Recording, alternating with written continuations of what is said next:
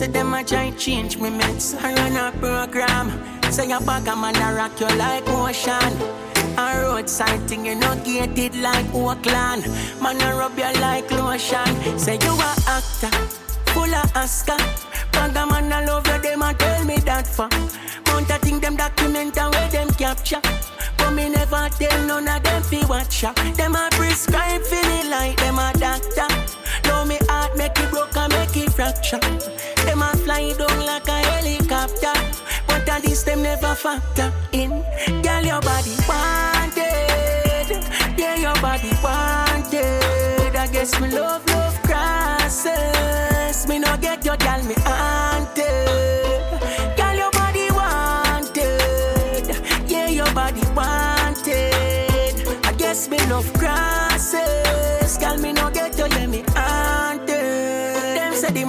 The amount of man you take already enough you can count And amount of belly where you dash a woman dark house Me say no, you want gold, them say you a sawdust And you want go take me soul, me ring them better guard up.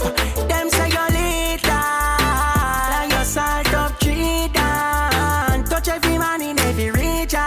Oh, the me and the devil from a legion uh-uh. The they see the way shot me, no watch that. Bag a mix up a bag of customers. You independent, Kill them, you no catch catch. Girl, when you ride, you attack ya. Girl, your body wanted. Yeah, your body wanted. I guess me love, love crosses. Me no get your girl, me haunted.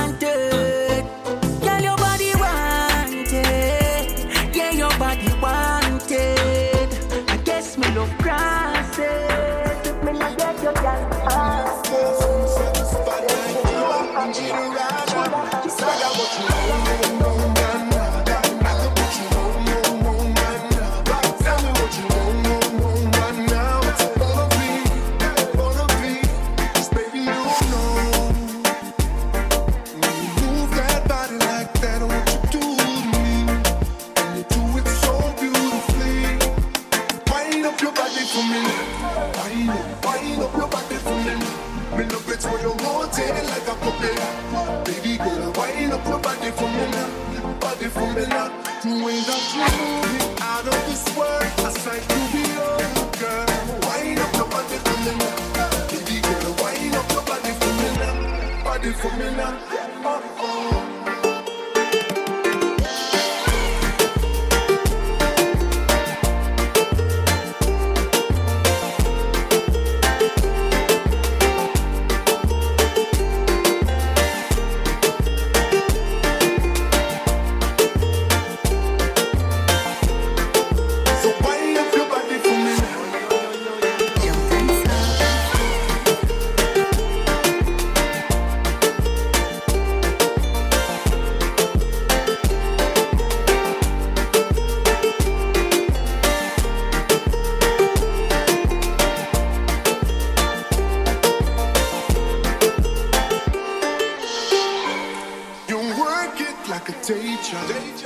Friday! We made it to the close of another business week. Thank you so much for choosing to start your weekend off with me. I appreciate you.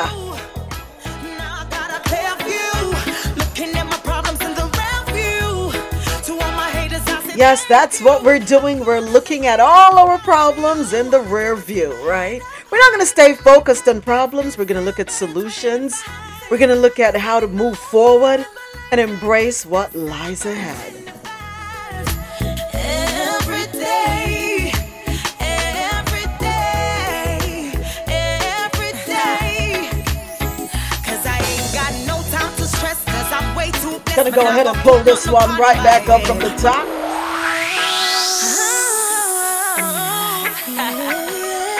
Just listen to the words.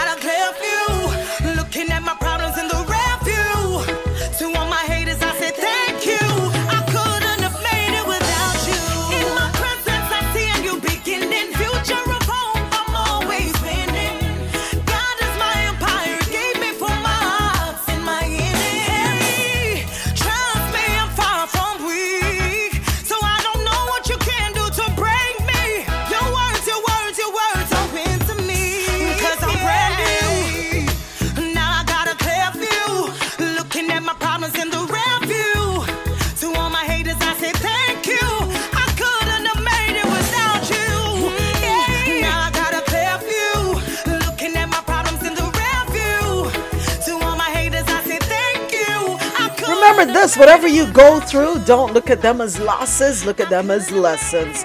How are you going to regroup and come again and move forward? Don't let anyone or anything hold you back or hold you down. We're inside the Friday mix. It's Freestyle Friday on Coffee and Dough. Get you ready for the weekend. Not sure what your plans are, but all I can say is thank you for starting it off right here.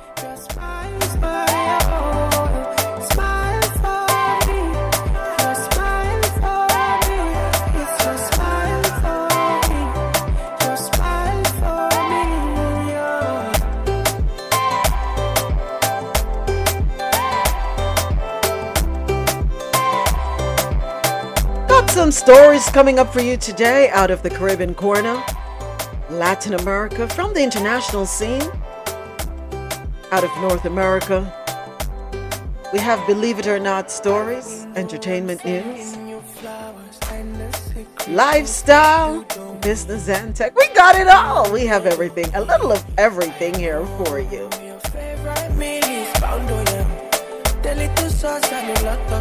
I'm not stuck in you. Feeling I've not before. All of my guys are all over you. See them, yeah, all over you, my one. But I shy for you. Waiting for me to happen. I can't get enough of you. Mm, my shady. Wherever you are in the world, I just gotta say thank you. Not sure what time it is where you are, but I appreciate you taking the time to start your Friday off or end your Friday with us.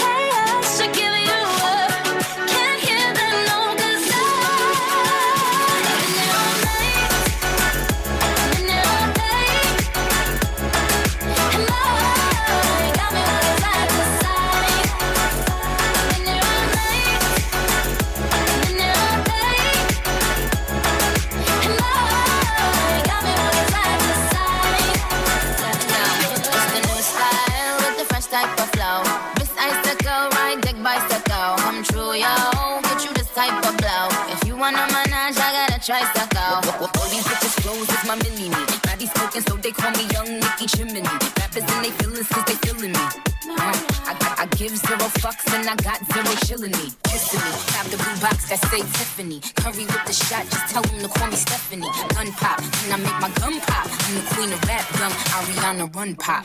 These friends keep talking way too much. Say I should give them up. Can't hear them, no, cause I. Happy Friday. Thank you once again to everyone listening online on QMZRadio.com and JohnORadio.com. Good morning to everyone here with me on Clubhouse. This is where the conversation happens. Keep it locked. We have the headlines coming right up. Nobody no understand me, so me don't chat. Paranoid, so me no travel without strap. Eternal fire, them couldn't know that. Sip the any crush the weed, and then me roll that. Sit down and I listen, rain a drop on me house stuff. Yeah. You're inside the Friday mix. It is Freestyle Friday. Enjoy. I'm a swear with my left hand pan the Bible, my rise my right hand. A little guidance, little guidance. Bossy, all we need a guidance. Yeah, so no try to judge me, better get happy nice. The mountain nights without no sleep, we have to sacrifice. Me only happiness and music keep me occupied. So when them a book me for show, me never drop a price. Know some people want me dead, I try to stop it rise. If me never have it with me, then me woulda probably die.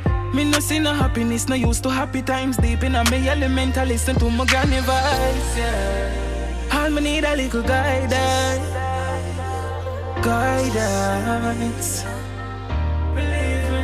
All me need a little guidance, guidance.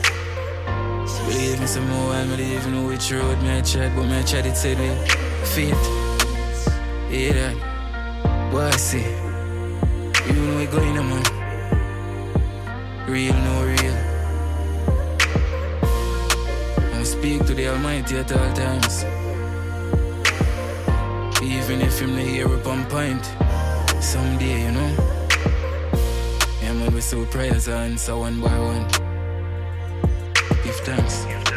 Gotta be grateful, gotta be thankful for everything. Take nothing for granted. Remember, there is somebody wishing they were in your space, all right? Don't forget that. Somebody else. Call me, yeah. She want a real gangale. She want a real gangale. Yeah. She want a real gangale. She want a real gangale.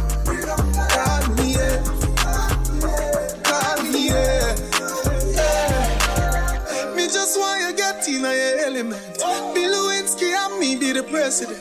Since you say yeah, come show me the evidence. Oh, oh. Cause if I in a fashion, always trending. Oh, passion, outstanding. Fling it away, or away. She have come back tomorrow.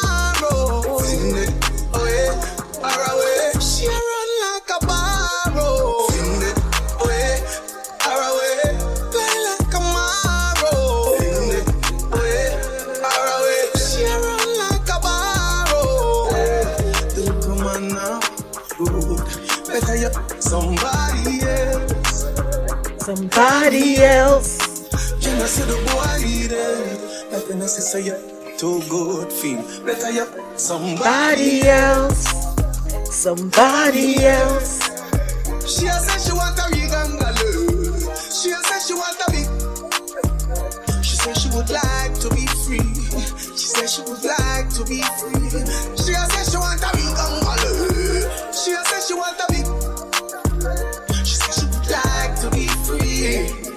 Would like to be free. Hey girl, me come here so fi, me not come here so fi love. They get put on a mission, me no come for sweet talk. No forget to think of me no come for sky love. All right, Everywhere me Dexter. For your shoulder, if I money, if you run on if you tell me why car. She say I'm not rubbish, she burn him like a dry grass. She say she no want him, me forget to high grass. But I make her sick in the sky, you come up something away, far away. She have to come back tomorrow.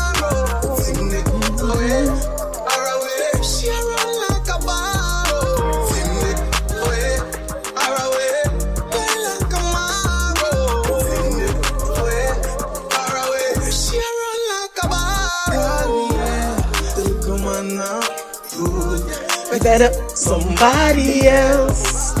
Somebody else. Can I see the boy there? Like when I say say you too good, feel better you somebody else. Think I'm having a little bit too much She want a fun. She want a real gangale. Call me, yeah. Call me, yeah. But I'm making no apologies. It is Friday. Yay. me, yeah. Call me, yeah.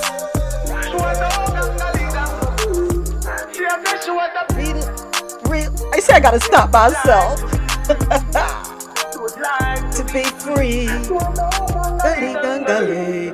Says she want hold up. Let me stop before I get myself in trouble. It's time for us to go ahead and get started. Here are the headlines we have coming up for you today. But before the headlines, gotta say good morning. Good morning, good morning, good morning, good morning to everyone listening online, tuned in to QMZRadio.com and JanoRadio.com. Good morning to my studio audience, courtesy of Clubhouse. It is Friday, February the 3rd. It's the Friday Mix, Freestyle Friday. Thank you so much for joining me for Coffee and Dough, World News on the Go. We do this every Monday through Friday, 9 a.m. to 1 p.m. Eastern, where I read the news and we share our views. And here are the headlines we have coming up for you today in the Caribbean Corner. UWI SRC records two earthquakes in 10 hours, but seismologists not concerned by earthquake activity in the Caribbean. I know I am. It's too much. GRA reports alarming rise in drug trafficking attempts in Guyana. Out of St. Lucia, young man who had both legs amputated builds an ATV. I'm so proud of him. In Trinidad and Tobago, a 12 year old boy reported missing, slept in the park to avoid licks. And for those who does, don't understand what we say, what we mean in the Caribbean when we say licks, means a beating, being slapped. Um, we're going to talk about that because in 2023 we have to change the way a little, not saying a whole lot, but we got to change the way we parent, right? What used to work in the 50s, 60s, 70s, and 80s, not working so much now. We have to try a different way. Uh, U.S. word, uh, $400 a month and other aid to Haitian beneficiaries. Canada seeks to attract internationally educated healthcare workers. And in Jamaica, uh, the nine year old's horrifying murder, which we spoke about yesterday, can only be described as evil. That's according to Prime Minister Andrew Holness. Those stories and more. In Latin America, Zaylee Unidad Flores, missing 21 year old black girl, is in grave danger after she called her mom from Tijuana saying she was going to die. On the international scene, Britain is angry and divided, and the Tories don't get it. China says it is looking into the report of a spy balloon over the U.S. Guantanamo Bay detainee freed to Belize after 20 years in captivity. Nigerian communities filed damages claim against Shell in a UK court. And after a 102 children, a Uganda villager says enough is enough. He can't remember some of the names of his children. Y'all think? Wow, wow. Uh, are conservatives trying to erase and rewrite U.S. history? News out of North America. Federal judge approves the continuation of lawsuit against Kyle Rittenhouse. Missing Detroit rappers found dead in basement. And a 15 year old boy confirmed to be driving one of the victim's cars days prior. 15! Omega Psi Phi fraternity revokes membership of Memphis police officers responsible for Tyre Nichols' death. Those stories and more, much more out of North America. In business and tech news, Netflix reveals details on new policy that prevents password sharing. Senator urging that TikTok be removed from Apple and Google Play stores. In health and science news, gotta if you if you use eye drops, you gotta tune in for this one. There is a recall amid CDC investigation of infections and death an eye manufacturer has, well, had to do a recall of eye drops. So tune in for that. Um, we're going to have our lifestyle segment. We're highlighting an icon each day this month in Black History Month. And Sonnet is going to do that for us. In Believe It or Not Stories, a new bill will allow Massachusetts prison inmates to be released one year earlier if they agree to donate organs. In the brew, entertainment news. I've never watched RHOSLC, but for those of you who do, fans are reacting to rumors of the former housewife Mary Cosby returning to the show. And we're going to talk about this one because men that live in Georgia will be the ones who benefit the most. And the woman, be on your guard because you're going to be alarmed. Ne-Yo and ex wife Crystal Renee finalized their divorce. The singer's ordered to pay almost $2 million, split assets, and share custody of kids.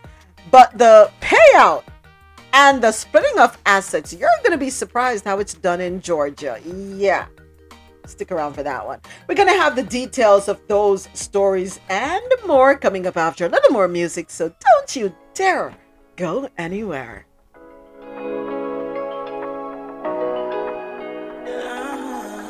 Shelly, is that you?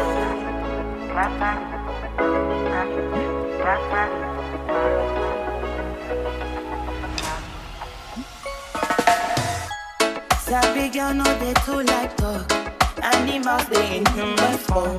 Body man nobody like work, but you must hustle if you want job. You no finish dem wan fight us. If dem dey run dem no fit catch up. I know they form say I too like us. Absolutely No love this form say you song by know Star. It's called for the hate Rush. and the bad energy, come my mind run wild. Mamma Mia. Make you dance like broccoli. This is the reggae version, the reggae cover. Well, I, let, let me say that right. This is her singing over a reggae beat. Let me put it right. Let me get it right.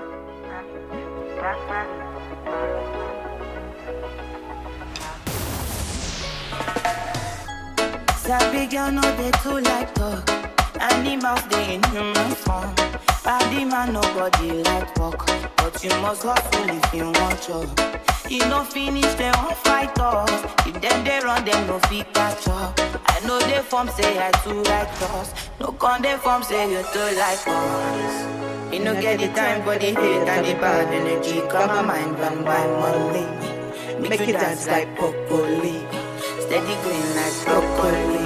Steady on my grind, oh yeah, what they want telling me. Could deny my fantasy. They want to check if my tap in no wrong. But it dey rush,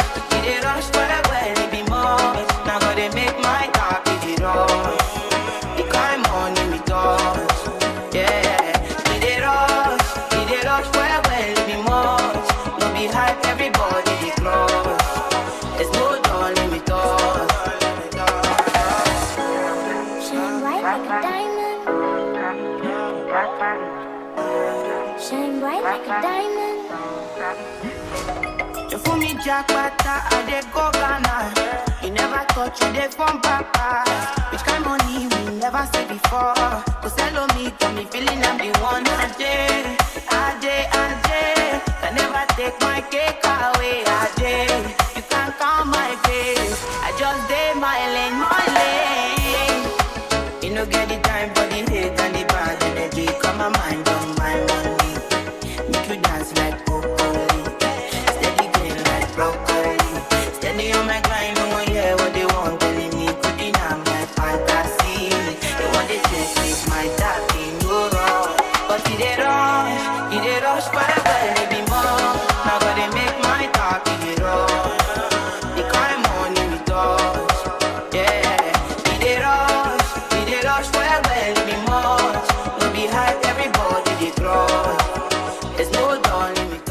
Friday. Thank you to everyone tuned in, tuned in on QMZRadio.com and JohnORadio.com. Wherever you are in the world, thank you. Thank you for making time, carving some time out of your day. Thank you so much to everyone here with me on Clubhouse. You already know you are appreciated. Here is Noah Powa Cookbook. Girl, your mother teach you how to cook. You know fi please them and so tell a girl go a look. Some girl look better than now them can cook. Body no face but need a cookbook. Girl, your mother teach you how to cook. You not no complaints so make a girl go a. Some girl pretty but them can't season meat. You see it? Take out no then no food can't eat. Some girl hunger at the the street. You see it every day. Pedicure but can't cook chicken. You a world class chef. Girl, your body in the kitchen. Anything you give your man, you know it not sick him. Every time you cook your food, him say taste finger licking. Oxtail, curry goat, steam fish, fried chicken. Some in a wanna girl they look better than now them can cook. Body no face but need a cookbook. Girl, your mother teach you how to cook. You know fi please them and so tell a girl go a look. Some girl look better than now them can cook. Body no face but need a cookbook. Girl, your mother teach you how to cook. You not no complaints, so make a girl go Girl, you know fi do more than put butter on a bread. Say them a hot girl and them can't fry egg. Me no want see when them fry chicken leg. Girl, you take care of your man, give breakfast in bed. Girl, your relationship long term. Anything you can't cook, then you will learn. Girl, you cook any dish. Google now miss follow instructions, so food it now burn. Ah. So me no want a girl we look better than now them can cook. Body no face but need a cookbook. Girl, your mother teach you how to cook. You know fi please them and so tell a girl go a look. Some girl look better than now them can cook. Body no face but need a cookbook. Girl, your mother teach you how to cook. You not no complaints, so make a girl go a look. pretty, but them can't see the meat. You see it? Pretty, but them pretty, but them pretty, but them gal hunger at it on the street. You see it? You a world class chef, gal your body in the kitchen. Every time you cook your food, them set taste finger licking. Still, curry goat, steam fish, fried chicken. Some me now wanna girl that look better than now them can cook. Body no face, but need a cookbook. Girl, your mother teach you how to cook. You know fi please a man, so tell a girl go a look. Next better than now song coming up, message in the music. face, but need a cook. Be grateful. Give thanks for everything that you have. Look at where you are today. Look at where you were yesterday. And know that tomorrow you're going to be somewhere different. But it's all up to you. Here are Lambo and uh, Beenie Man. Count your blessings. So many blessings, everything I do by grace. By grace. Thank God for mercy, counting my blessings. So many blessings, everything I do by grace. Life harsher than ginger, kick you like a ninja. Bad mind a fly to your body like a sprinter. Anytime you see me not the Mercedes sprinter, lyrics just a fly through me head like a printer. Just send me as a messenger. I'm going to pull this one back up from the top. Life is full of blessings. Thank God for His mercy. We pray. Waking up is a miracle. Open your eyes to the sunshine. Brush your teeth and wash your face. Step aside and live your life. What a day to be alive.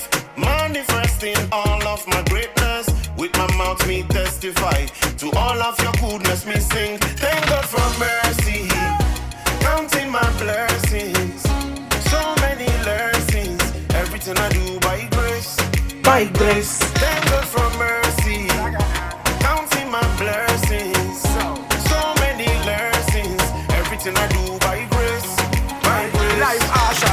Kick you like a ninja. Bad mind a fly to your body like a sprinter. Anytime you see me not the Mercedes sprinter, lyrics just a fly through me head like a printer. Just send me as a messenger. Him a the avatar, me a the passenger. No world leaders no better than my jaja. Release the chain from the brain of me black brother. Money fi make, no bother fret.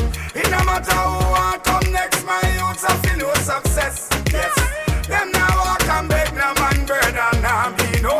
best. So Thank God for mercy. Saga now now. Counting my blessings. So many blessings. Everything I do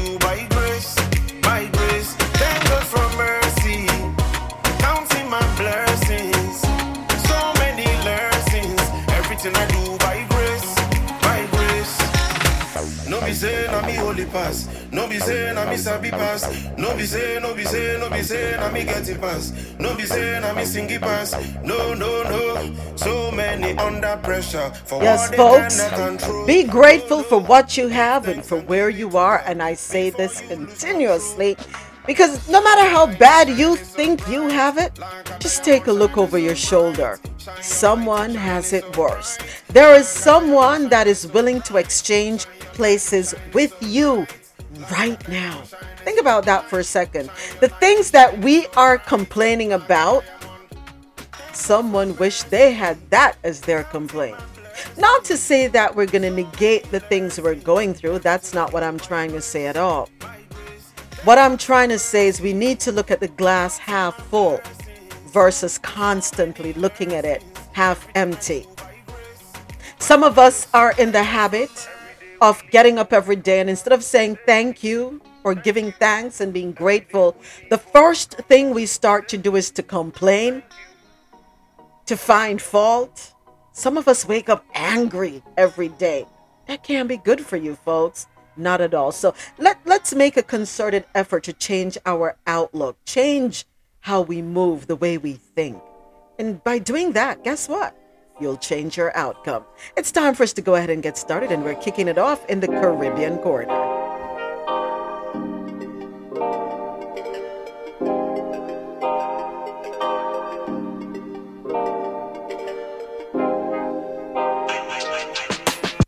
For our first story, uh, we go to the University of the West Indies. Uh, UWI SRC records two earthquakes in 10 hours, one off Guadeloupe and the other off Trinidad and Grenada. Story courtesy of Barbados.loopnews.com.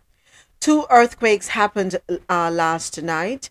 Um, well, I should say one happened February 1st and another February 2nd. The events were recorded by the University of the West Indies Seismic Research Center. Uh, one was measured at 5.0 magnitude, the other at um, 3.5 magnitude. But what we've been noticing, and I think I highlighted it, is that there the frequency within which they're happening. It's a little disturbing for me, but seismologist is not concerned by the earthquake activity in the Caribbean. This story also courtesy of barbados.loopnews.com. So far, there have been about 25 earthquakes since the beginning of the year. Or, I mean, citizens, I would say, you know, be prepared for something. I don't know, but despite a 6.1 magnitude quake on January 20, and most recently, a 5.1 earthquake, both off Guadeloupe. The University of the West Indies Seismic Research Center is saying there is no need for panic or worry. But officials are urging citizens to consider these events to be reminders to stay prepared in case another large quake occurs. In an interview with Loop News, SRC seismologist Dr. Rodrigo Contreras Aratia said that the activity for 2023 is not alarming. He said, compared to the last five years, no, we have not observed more activity. But from time to time, we record moderate size, less than magnitude 6.0 earthquakes. Annually, listen to this, I did not know this one either. Annually, the center records 3,000 earthquakes across the region. When considering a statistically significant time period, the seismicity has remained constant. As the islands are part of a subduction zone, we can get large earthquakes like the magnitude 6.1 felt off Guadeloupe in January. The shaking from that was felt as far north as Anguilla and as far south as St. Lucia. What we have to remember is that the Eastern Caribbean is an active seismic zone. So I want to do a little more, get some more information when you talk about a subduction zone. I know the Caribbean sits on a is it a plate? What is plate? I think is the is the term for it if, I'm remembering um, geography from way back when. Um, but I want to think we sit on a plate that shifts. All right. So what is a subduction zone? Huh, not so bad. My memory ain't too bad as old as I am. Subduction zones are plate tectonic boundaries where two plates coverage. One plate is thrust beneath the other. This process results in geohazards such as earthquakes and volcanoes. All right. So, the entire Caribbean, I know. So, what happens during subduction? When tectonic plates converge, one plate slides beneath the other plate or subducts, descending into the Earth's mantle at rates of two to eight centimeters or one to three inches per year. Uh, and of course, the subduction can cause uh, earthquakes. All right. Uh, at subduction zones, the ocean, the oceanic plate is pushed down or subducted below the continental lithosphere. As the oceanic slab descends, earthquakes are generated within the slab and at the interface between the plates. All right, so a little geography for us today to remind us. That's why there are over 3,000 a year, and I guess that's why they're saying don't be alarmed. It's the normal considering where we are. And what are the, just another one, just to remind everyone, uh, one more thing. The four common effects of subduction zones earthquakes, tsunamis, volcanic eruptions, and landslides. All right, so yeah. Still a little worried though. I will say that. Still a little worried. In our next story, or for our next story, we hop on over to Guyana. GRA reports alarming rise in drug trafficking attempts in Guyana. Story courtesy of Caribbean.loopnews.com. The Guyana Revenue Authority said it has observed an alarming increase in drug smuggling attempts at the country's ports of entry. In a statement, GRA said it, along with the Customs Anti Narcotics Unit, CANU, have seized quantities of cannabis and refined marijuana in personal effect consignments and suitcases, which resulted in several persons being arrested and placed before the court. And I'm going to stop right there for a quick second. Remember the other day I was saying, not carrying a package for nobody? Anybody want you carry nothing like liquor, even patty, buy it at the airport. Them tell you if you pick up from somebody, don't do it. Protect yourself. So there's a video on TikTok. Um, a family member, family, family, folks, family, asked another family member who was returning to the United States to take up some patties. The patties were frozen. The woman, I guess, you know, when you're that sixth sense kicking or that intuition kicking and said, mm, check it. So she decided to open the box of patties and pry open the patties. They were lined with marijuana. Imagine your family putting you in that position. You can't trust anybody. People say, ah, but I'm a family. Mm, I have two choice words of family when it comes people who will family members who will do that sort of thing incriminate others cause harm to their own family members that you know share the same dna to some degree can't say what i want to say do not anybody ask you to carry up liquor not carry it them tell it or if you take it from them leave it and then buy it at the airport Mhm, buy it at the airport it, I would rather you do that. Set yourself back a couple dollars than set yourself back a couple years. Anybody carrying a food congeo? As a matter of fact, open it up in front of them. Open it up in front of them. Not take no check from nobody. I remember Marlon told me about another story. The fellow, just over the weekend too, if, I, if I'm not mistaken, the fellow was given a package, bread or something like that. You know, we love a little um, hard dough bread from Jamaica. The fellow, and it was on TikTok, it was circulated on TikTok too, or IG, one of them, whichever. But the family member gave the package to his family member returning. He's to leave the following day. He slept that night. And yes, the Bible does talk about dreams. God talks to you through your dreams too. He got a dream. So the morning he get up and he bust open the bread. Cocaine. Family member, you know. Mhm. Family member. So even if it's family or longtime friend giving you something to take overseas, please check it. If you have that gut feeling that tells you no, don't carry it, not carry it. The next thing I want to um, warn you or give an, uh, a suggestion as I was as we were doing an airport run on Monday, um, I noticed at the outside check-in, some folks were having their luggage wrapped with the saran wrap, you, you know, the orange color saran wrap. I suggest you do that too when you're checking in, because videos have been circulating that even if you put a lock on your suitcase, people can still put contraband, anything illicit in your luggage. All they need is a pen, they slip it in the zipper, and it pries it open. Doesn't damage the zipper.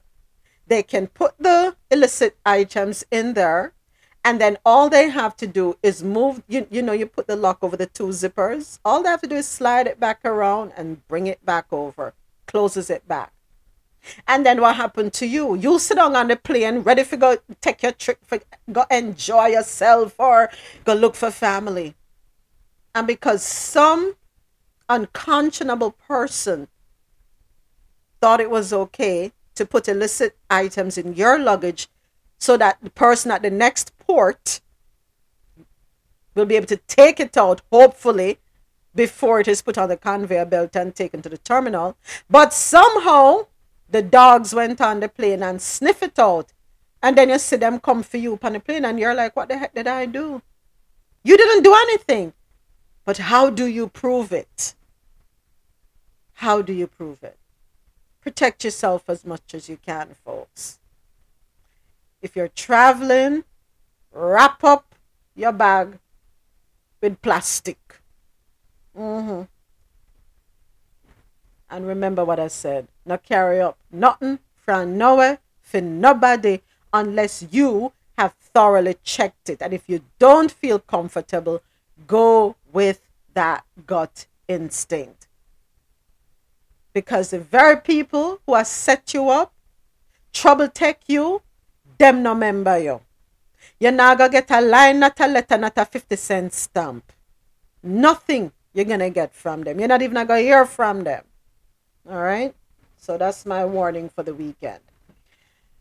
Next story St. Lucia. Young man of Laborie who had both legs amputated builds an ATV. So proud of this young man. Denzer Hunt, a 23 year old man of La Grace Laborie who had both legs amputated, is a genius in his own right. Story courtesy of stlucia.loopnews.com. Hunt, whose legs were amputated because of illness, was able to make an ATV with very little help. Hunt said he dropped out of the Fort Tech, the VO, Forge Tech, and I hope I said it right, V I E U X, VO or VIEW, Forge Technical Vocational Institute, after it was transformed into the Beanfield Comprehensive Sec- Secondary School some years ago because he was not academically inclined. I dropped out of school on my own because I wanted to learn a trade, he told Loop News. He said it was after his first leg was amputated last year that he began to realize his true potential. He added that it was further explored after his other leg was amputated this year. I wanted to move around and do a lot of things, but I could not move around how I wanted because my legs were cut. According to Hunt, he built the ATV with little help from his uncle, with whom he spent time working with learning mechanics and other trades. I used a motorcycle engine to make the ATV and used other metals which my uncle welded for me. He only welded the metals for me, I did the rest. The ATV is automatic and works well. According to Hunt, he has crutches, but only uses them indoors or wherever the ATV can't be used. He said he is aware of the dangers on the road, so he takes his time to ride. Hunt said people have expressed admiration for his work. Yes, I'm giving him a round of applause. How are you going to spin your situation? Are you going to look at the glass half empty or half full? Are you going to sit down and say, Woe is me, and look for the world to bail you out? Or are you going to take the initiative, get some help, and embark on something? I hope this turns into a business for him where he is able to um, build ATVs, possibly for others who are in a similar situation as he is, amputees, or those who are not able to walk on their you know own wheelchair confined. So you can have some sense of independence. I applaud you, young man. Um, hopefully, you'll be able to um, also expand the business where you're able to build ATVs and provide for those who want to use it for excursions. Let this story be an inspiration to us all. What's your excuse? What's your excuse? A 12 year old boy uh, reported missing, slept in the park to avoid lakes. that's what we say in the Caribbean. But you know, other words, you you can use the word beating, thrashing, right? Um, story courtesy of tt.loopnews.com. A 12 year old boy who was reported missing on Monday has been found. The child told his parents that he had come home late and was afraid to get licks from his father. As a result, he spent the night in a park near his home in the cold and without food. He then made his way to his home at about 8:30 a.m. on Tuesday, much to the relief of his parents who had reported him missing hours before. The child went to school in Arima and was due to return home at about 3 p.m. on Monday. However, when it became 6 p.m. and the child could not be located, his parents notified the police. Due to the sensitive nature of the story, details that will identify the minor have been omitted. WPC Collins is continuing inquiries. More on this as it becomes available. How many of us can relate to being scared you know you did something or you were you weren't supposed to be or you stayed out later than you should have and you're like oh my gosh which leads us to question our parenting style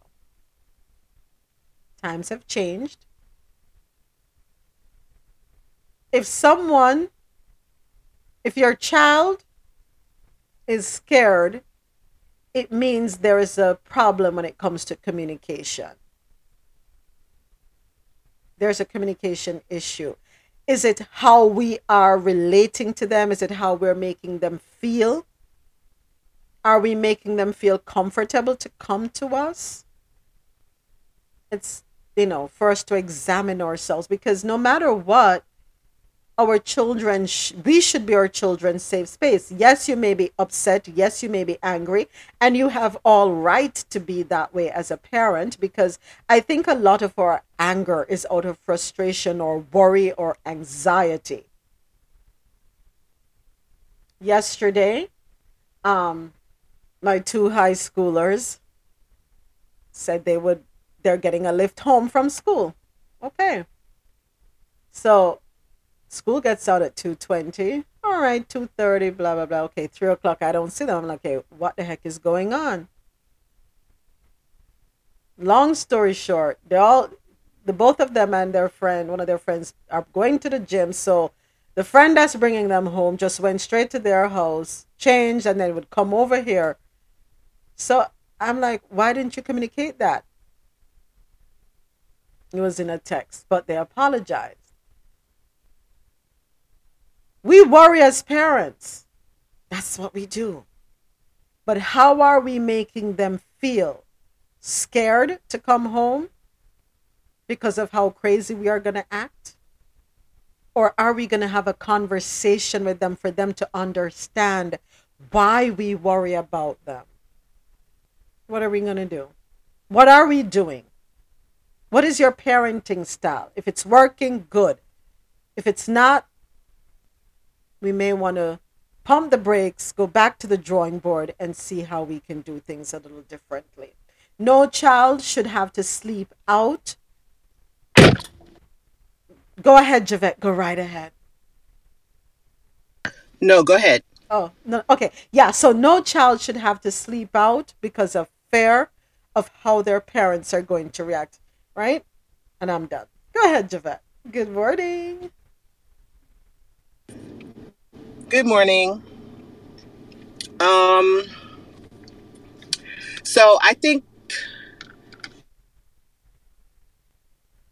if I was that child that was afraid of my mom, but I was also a rebel, as y'all always know, I got some type of pushback. Me too. Rebel to the bone. so when I would get licks, I would be the one standing there like Denzel Washington, just like with the serious face. And she would hit me, and then maybe, you know, I didn't make a move or nothing, so she would hit me again. Uh, my mom used to, whatever was in her hand, she would hit you with, you know. I have disciplined my daughter in that way, but in her 24 years, maybe she's got a real uh, session maybe four times. you know, um, for me, I tried to do other things, and that was to deny her of stuff. I think nowadays, denying children of their electronics or whatever also um, punishes them. So, but I am not one to say 100% no licks, and I Right. yield. Right, right. No, no, no. There are times when you do have to slap them. There are times when you do have to do that. But how are we slapping them? Is it damn near borderline um, murderous? Right? Yeah. Listen, I still feel the licks I got from I was a, I, I was a rebel. I will I, I was a rebel. Some things though I do think were unnecessary, but whatever. I'm alive. I'm alive. I made it. But yeah, I still feel a couple of those slaps and thumps and mm-hmm. yeah. But I think our generation, we are able to have conversation more because we see things a little differently from how our parents saw things. Also, we parent a little differently because we remember the things we didn't like. So we try, I'm not saying we're always successful, so we try not to impose too much of the disciplinary styles that we got onto our children. You know, we try. Yeah, I do that too, Javette. The um the what you call it restricting of devices um restricting of opportunities to hang out with friends or friends coming over. Yeah we've taken those steps along with a couple um you're gonna feel it today. Yeah. You know you, what you got to do what works too but we also have to be cautious. And what i don't want is for us to be doing anything that could pot- potentially put our children in even a more dangerous situation by them staying out there you know because that's truly dangerous when you think about tra- child trafficking kidnapping people being put out there as sex slaves and that sort of thing. Yeah, protect, protect, protect as much as possible. All right, in our next story, and I don't know why it will not go to English for me. Every time I translate from Creole to English, it keeps kicking me back to Creole. I guess it's telling me I gotta learn. All right, here we go. Finally. Uh, story courtesy of Haiti.loopnews.com $400 a month and other aid to Haitian beneficiaries. Cash assistance, medical assistance, employment preparation, job placement, English language training, and other services will be provided to Haitians and Cubans who are recipients of humanitarian parole or Biden visas. That's an official announcement from the Office of Refugee Resettlement. Let me say that again cash assistance, medical assistance, employment preparation, job placement, English language training, and other services will be provided to Haitians and Cubans who are recipients of humanitarian parole or Biden visas. The American entity made this announcement following the visit of the Secretary of Homeland Security of the United States, Alejandro Mayorkas, to Little Haiti. According to Florida news outlet NBC Miami, both groups of migrants are eligible for approximately $400 per month, food stamps, and health insurance for eight months through the Refugee Resettlement Office of Administration for families and children. In addition, according to a letter from the Office of Refugee Resettlement, Cubans and Haitians received under this program in the United States who have not acquired any other status under the immigration law and nationality, and for whom a final, non appealable, and legally enforceable order of deportation, deportation, or exclusion has not been entered, are eligible to receive benefits and services to the same extent as refugees. And let me go over that again because I know somebody's listening who knows somebody who knows somebody who can benefit. Cubans and Haitians received under this program who have not acquired one any other status under the immigration law and nationality and for whom a final, non appealable, and legally enforceable order of deportation. Two, deportation. Three, exclusion has not been entered are eligible to receive benefits and services to the same extent as refugees. Also, according to ORR's letter, Nicaraguan and Venezuelan beneficiaries are not, not capital N O T, currently eligible for ORR funded refugee benefits and services at this time. Only Haitians and Cubans are eligible due to the fact that the Haitian Cuban program is still in effect. Cubans and Haitians can seek help from Church World Service located at 8491 Northwest 17th Street in Doral, and that's in Miami, Florida, or call 305 774 6770. And I'm going to say that again. Cubans and Haitians can seek help from Church World Service at 8491 Northwest 17th Street in Doral or call 305 774 6770. Okay? So, pass on the good news, folks.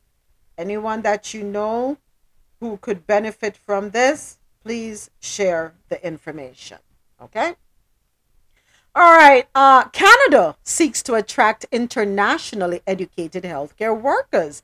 Story courtesy of Jamaica.loopnews.com. International health, health care workers interested in migrating should consider Canada because of its friendly immigration system and the government support and investment in integrating these workers into the labor market. According to, to Statistics Can Talk today, Canada in the first quarter of 2021, nearly one in every five job vacancies in Canada was in the field of healthcare and social assistance. Many of these vacancies in the healthcare sector go unfilled. Today, a persistent healthcare worker storage continues to ripple, or that should be shortage, I would think, not storage, continues to ripple the country. The federal and provincial governments have been considering solutions to the healthcare crisis, and part of that plan is to register more internationally educated health professionals. Internationally educated healthcare workers face barriers, including immigration and registration, with their prospective professional bodies to work in their field in Canada. Although this is so, many healthcare workers have successfully made the transition. According to the Canadian Institute for Health Information, internationally educated healthcare professionals already make up a significant portion of the healthcare workforce in Canada. The statistics at the organization showed that in 2021, 26.2% of physicians in Canada were internationally educated, which is a little bit more than a quarter of the physicians there. All right. Uh, 22% of physiotherapists were internationally educated. 34% of pharmacists were internationally educated, and 9% of regulated nurses were also internationally educated. All right. So um, there's talent from the international arena so if you are interested, if things are not working out for you in your home country and you're looking for better opportunity to advance and so on and so forth, Canada is welcoming you because they look at you as a benefit to their country. All right. So I know quite a few um, healthcare workers who have gone to Canada. Works out for them. Right, going to take a quick break. When we return, we're going to have more stories out of the Caribbean corner. Keep it locked. You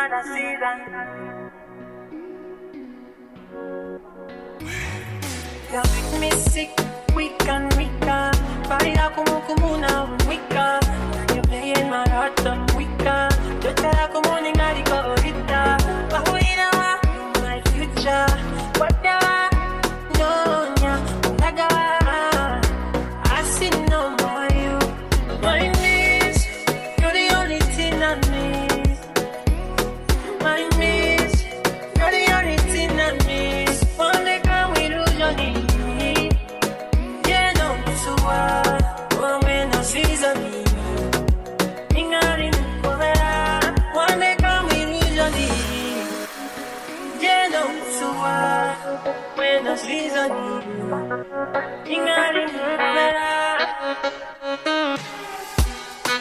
Thank you to everyone listening online. Thank you for tuning in to the Quality Music Zone, QMZRadio.com. For quality music while you work or play, keep it logged on to www.qmzradio.com for that good music to get you through your day. Thank you to everyone listening on JahknoRadio.com. Download the Jahkno Radio app, J A H K N O. It is available in your Apple and Google Play stores. Jahkno Radio, take us on the go. Thank you so much. Keep it locked.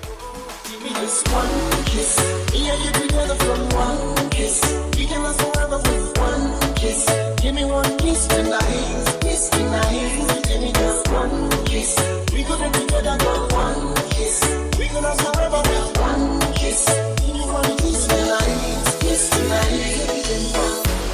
I want to wine, I'm so easy. This life is so easy.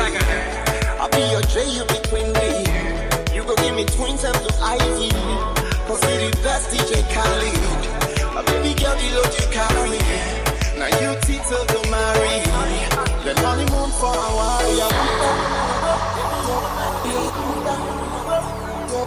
Baby,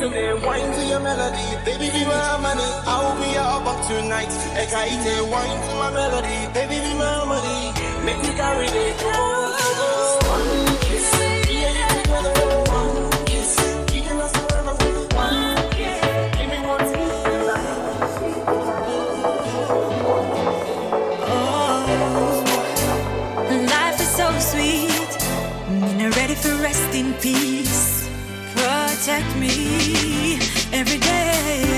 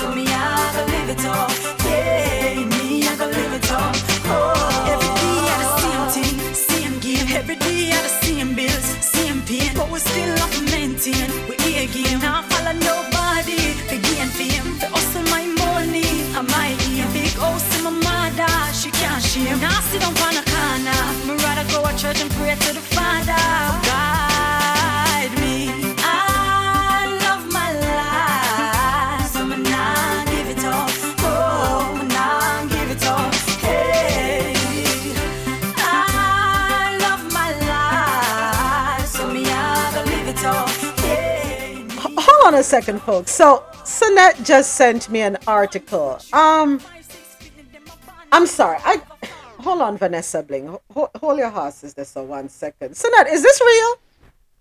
Yes, ma'am, it This, is real. this can't be real. This cannot be real. It, it, it's real. We're not even in. We're not even in American news yet. This, I just. It is real. It is real. It is real. DeSantis is a disgusting, disgusting person, and people can't. People, I, I can't. I have no words. I'm so sorry. It's like I saw the tweet this morning from um from an author. She said, "Florida parents, what are you doing about this?" And then she linked the article. Okay, for everyone who doesn't know, I'm so sorry. Yeah, we're gonna talk about it right now. DeSantis. Yeah, go ahead. So, moments, you want to go ahead? Yeah, yeah. Let, let, let me read this one real quick, Okay. folks. I'm so sorry to, you know, stop the music, but this right here needs all our attention. And you know what, DeSantis? If you're doing it for attention, you're getting just what you want. Yeah, but here we go. So, Sonette just sent this over. It is courtesy of the Miami Herald. Florida athletes may soon be required to submit their menstrual history to schools. A proposed draft of a physical education form in Florida could require all high school student athletes to disclose information regarding their menstrual history, a move that's already drawing pushback from opponents who say the measure would harm students. The draft published last month by the Florida High School Athletic Association, a group that oversees interscholastic athletic programs across the state, proposes making currently optional questions regarding a student's menstrual cycle mandatory. That was reported by the Palm Beach Post. The form, if approved, would ask students if they've had a menstrual cycle, and if so, at what age they they had their first period, their most recent period, and how many periods have they had in the past 12 months. The questions have appeared in the state's athletics participation form for more than two decades, but have been optional. This is clearly an effort to further stigmatize and demonize transgender people in sports and meant to further exclude people who aren't assigned female at birth in girls' sports. That's according to Max Fenning, who is president of PRISM, a South Florida uh, nonprofit organization that provides sexual health information to LGBTQ plus youth. Beyond that, I think there is concern among LGBTQ plus and non LGBTQ plus students alike. This is an extremely invasive mode of gleaning into someone's reproductive history, which is especially dangerous in this post Roe world we live in. Issues related to school districts and the LGBTQ plus community have become more contentious over the past year. Last March, Governor Ron DeSantis signed the parental rights in education law dubbed by critics as Florida's Don't Say Gay bill, which prohibits instruction related to gender identity or sexual orientation in kindergarten through third grade and potentially restricting such instruction for older kids. A few months later, Miami Dade School Board voted overwhelming against recognizing October as LGBTQ History Month, even though the board had voted 7 to 1 to recognize that designation the previous school year.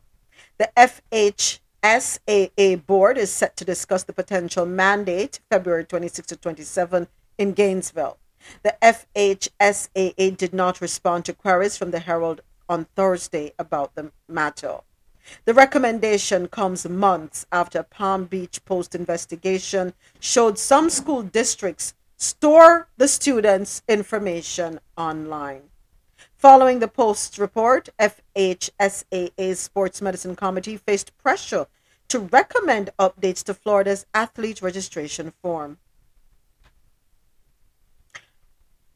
While some committee members agree the information should be shared with schools, others argued coaches who aren't healthcare providers should not have access to someone's medical records, and I agree.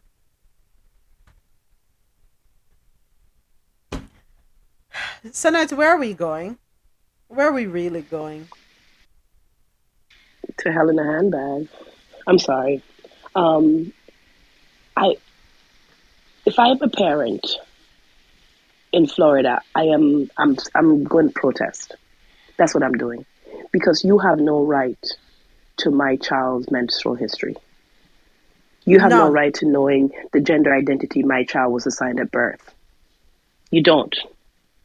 You really, that's my business.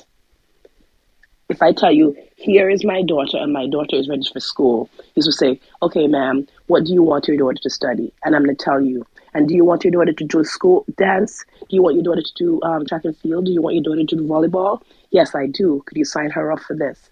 And I don't need you to ask me any other questions. Is she physically able to do it? Is she at the weight requirement? If that's a, a requirement, that's it. But you do not need to know what her menstrual cycle is and if if she has one or doesn't. That is deeply personal. That is. I'm sorry. I am. It's. I really. I said yesterday. I got annoyed. I'm like, I need to call my cousin and see if she's okay. If she's gonna have her kid stay in school in Florida. And now today, because I, I know the child plays soccer. Soccer. It's, it's you know it's the U.S. Yeah. But I know the child plays soccer down there. So now, like, is this going to be a requirement? She's going to have to talk about her 14 year old cycle to to a school administrator? Are we kidding? I'm, I'm, I'm done speaking. But you know, Senator, I think it goes even deeper. Roe versus Wade, abortion. Absolutely. That's what they're trying to find out too. Has your child had an abortion? Because if your child has had an abortion has had an abortion, ooh, you are in trouble. The doctor is in trouble. You, the parent, are in trouble. That's that, that's what they're really digging into. It's not just about oh we need to know if your child has had a menstrual. What the hell do you need to know if my if I have a daughter? How is that any business of yours? What you doing up in our womb? What you need with her uterus? How does her uterus affect you? And her ability to play sports.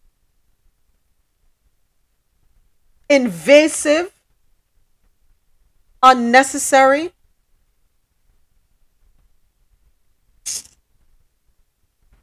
I don't see anything that justifies you needing to know. There is nothing here that is convincing. That's a reasonable reason for you to know about my child's vagina and what's happening in there. None whatsoever. Or really, what they're trying to make sure is that your daughter doesn't have a lack of a vagina. That's what they want. That is their their goal. But just because my child was born in a vagina and she identifies as a girl, she's still a girl. She's a girl in my house. She's a girl when I send her outside. Leave her alone. I'm done. Um, do you think it has anything to do with the vaccine as well? Hi, You said- Jocelyn. Good morning. Jocelyn, you sound muffled. You sound a little muffled. I don't know if it's me.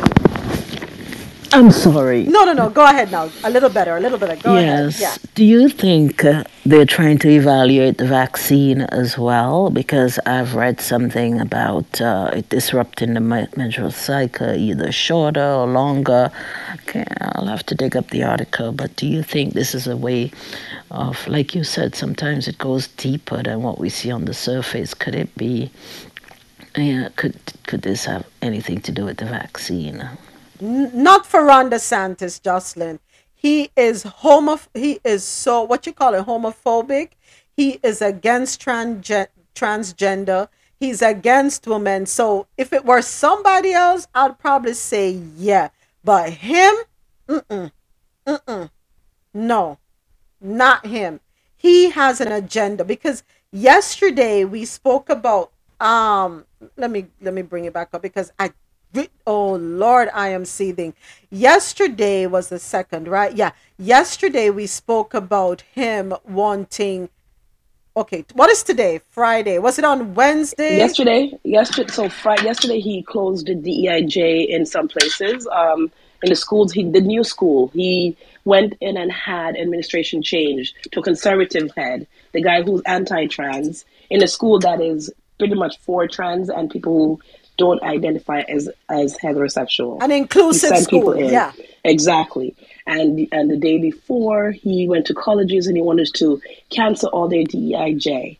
The day before that, he wanted the names of all trans people. Yep. Um, what was it? What did he do the before that? Because this week he has been on on just a tear Yep. of disruption and hateful speech. That's Yeah. that's what he's been on this week. Yeah. Mm.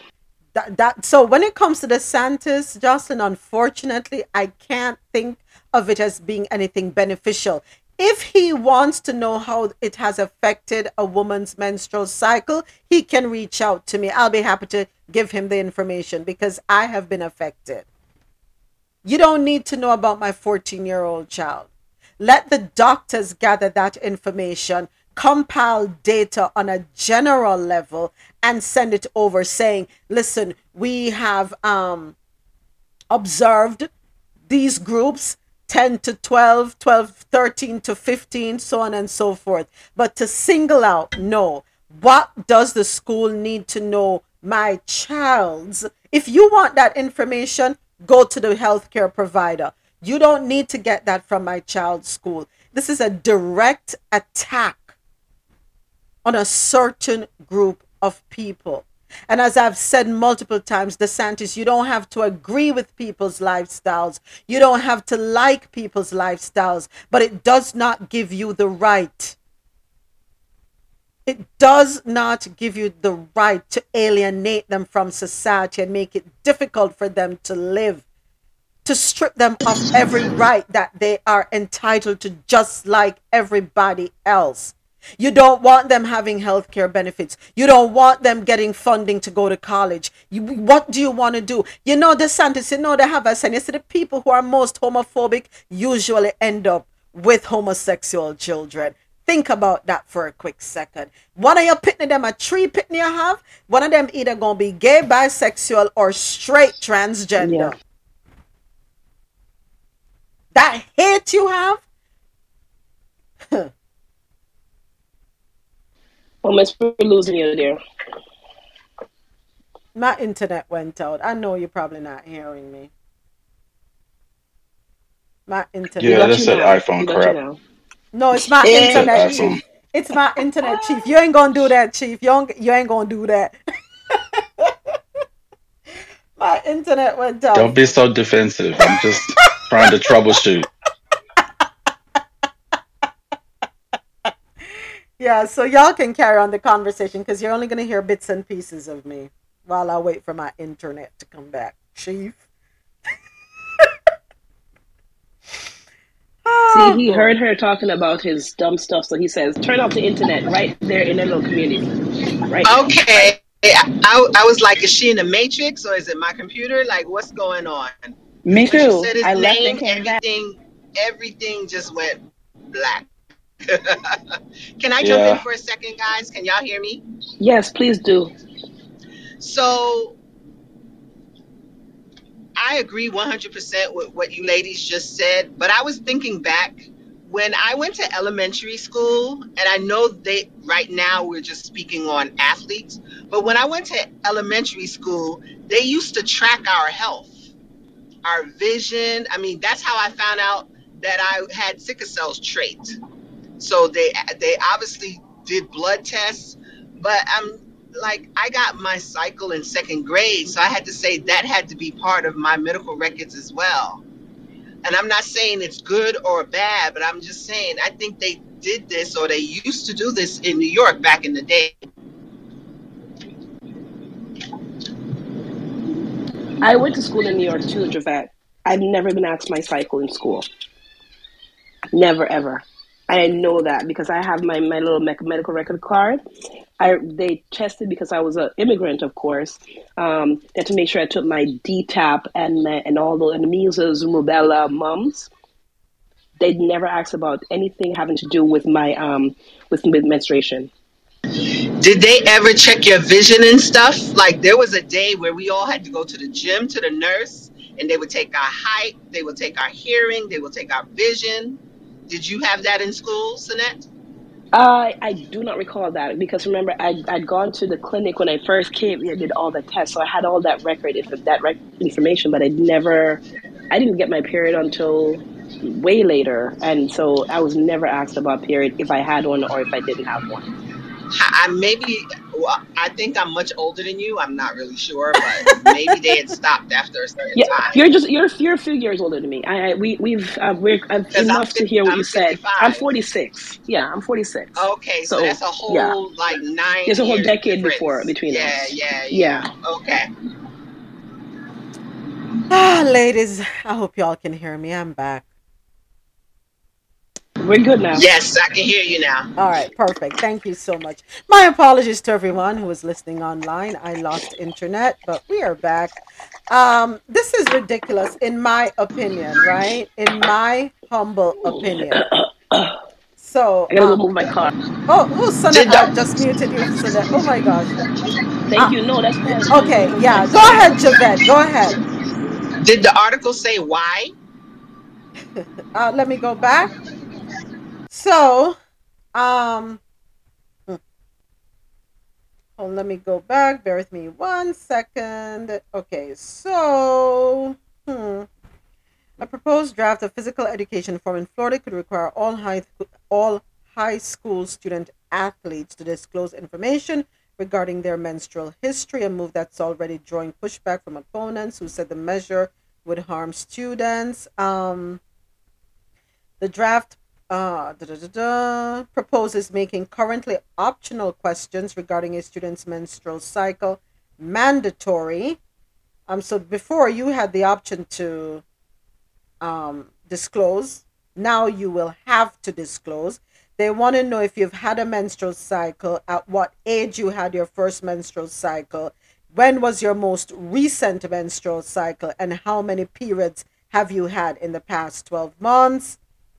The questions, okay, I'm scanning through here. Um, this is clearly an effort to further stigmatize and demonize transgender people in sports, meant to further exclude people who aren't assigned female at birth in girls' sports. It's all it's an attack on the LGBTQ community. So it's just like you said. So it's just like you said. Mhm. Okay. This is not for no vaccine, not DeSantis. Not DeSantis. But as I said, God has a sense of humor, you know. Hmm. He has a sense of humor. He has a way of the very thing that you hate so much being a, or what about when his wife was diagnosed with breast cancer? He thinks that everybody that dealt with her was straight? Hmm? What about when his wife goes to the salon? I hope it I hope he sees to it that they're all straight people. And the, the suits he's wearing, he may want to take them off. Down to the brief or the boxers. I don't know what the hell he wear. But whatever he's wearing, get rid of them. Because when they talk about fashion, oh, that's their forte. They know how to make you look good in the clothes. So everybody who is so homophobic, probably start making your own clothes. Because that's who make your clothes, boo. They're everywhere. In the healthcare industry. The doctor that's probably going to cut you open to save your life. Yeah. What you going to get up and say, "Oh no, no, no, I'd rather die." No, you're not. The blood transfusion that's No moments. There are people like that. The blood There- transfusion? Don't say that, Javette. Are you serious? Yes. Yes. Yes. Well, them are go dead. A- and they accept it. They accept the death. Yeah. Okay. The blood transfusion. Do you know who donated the blood? How do you know the person's sexual orientation? How do you to know? be fair, to be fair, as a blood donor, um, that has been an exclusionary question for many, many years. So if you are homosexual, you are you've been you're not able to donate blood in many places. They only lifted it recently in San Francisco. Only recently. So it to be fair, be I am a blood okay. donor. Yeah, blood. If you're homosexual, you're precluded from from being a blood donor. But what if I don't disclose it?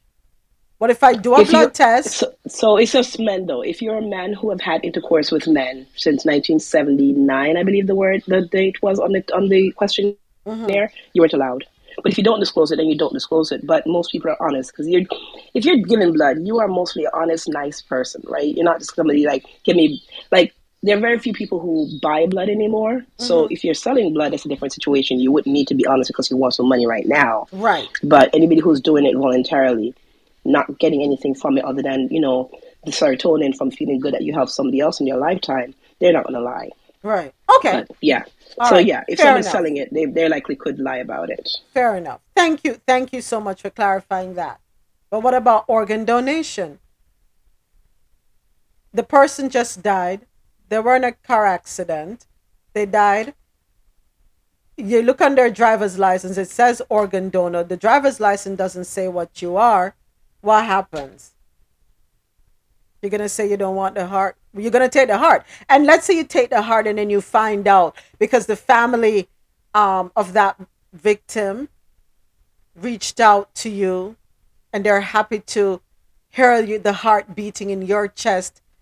And in conversation, you find out the person was a member of the LGBTQ plus community. What you going to do? Tear the heart out? Ron DeSantis, as I said, and I have said several times, you don't have to agree with someone's lifestyle and their choices, but it does not give you the right to instigate hatred towards them, to try to obliterate them from society. Don't do that. Don't do it. Leave these people alone. They're not troubling you. Leave them alone. You teach our children not to be bullies. Well, you're a bully. You're a bully. Yeah, we, we, we um got off course, but I had to address it because every day is something new. Every I wonder what he's drumming up for the weekend. What's going to come out on Monday? What are we going to be talking about him for the for the weekend? But you know, I strongly have a feeling he's doing all of this for likes because he knows the the the what you call it far right conservatives who are holier than thou who have never committed a sin a day in their lives they're the only ones who are going to be in heaven they've never lied never stolen never cheated never murdered never done anything wrong in this life they're the only ones who are going to be sitting at the pearly gates.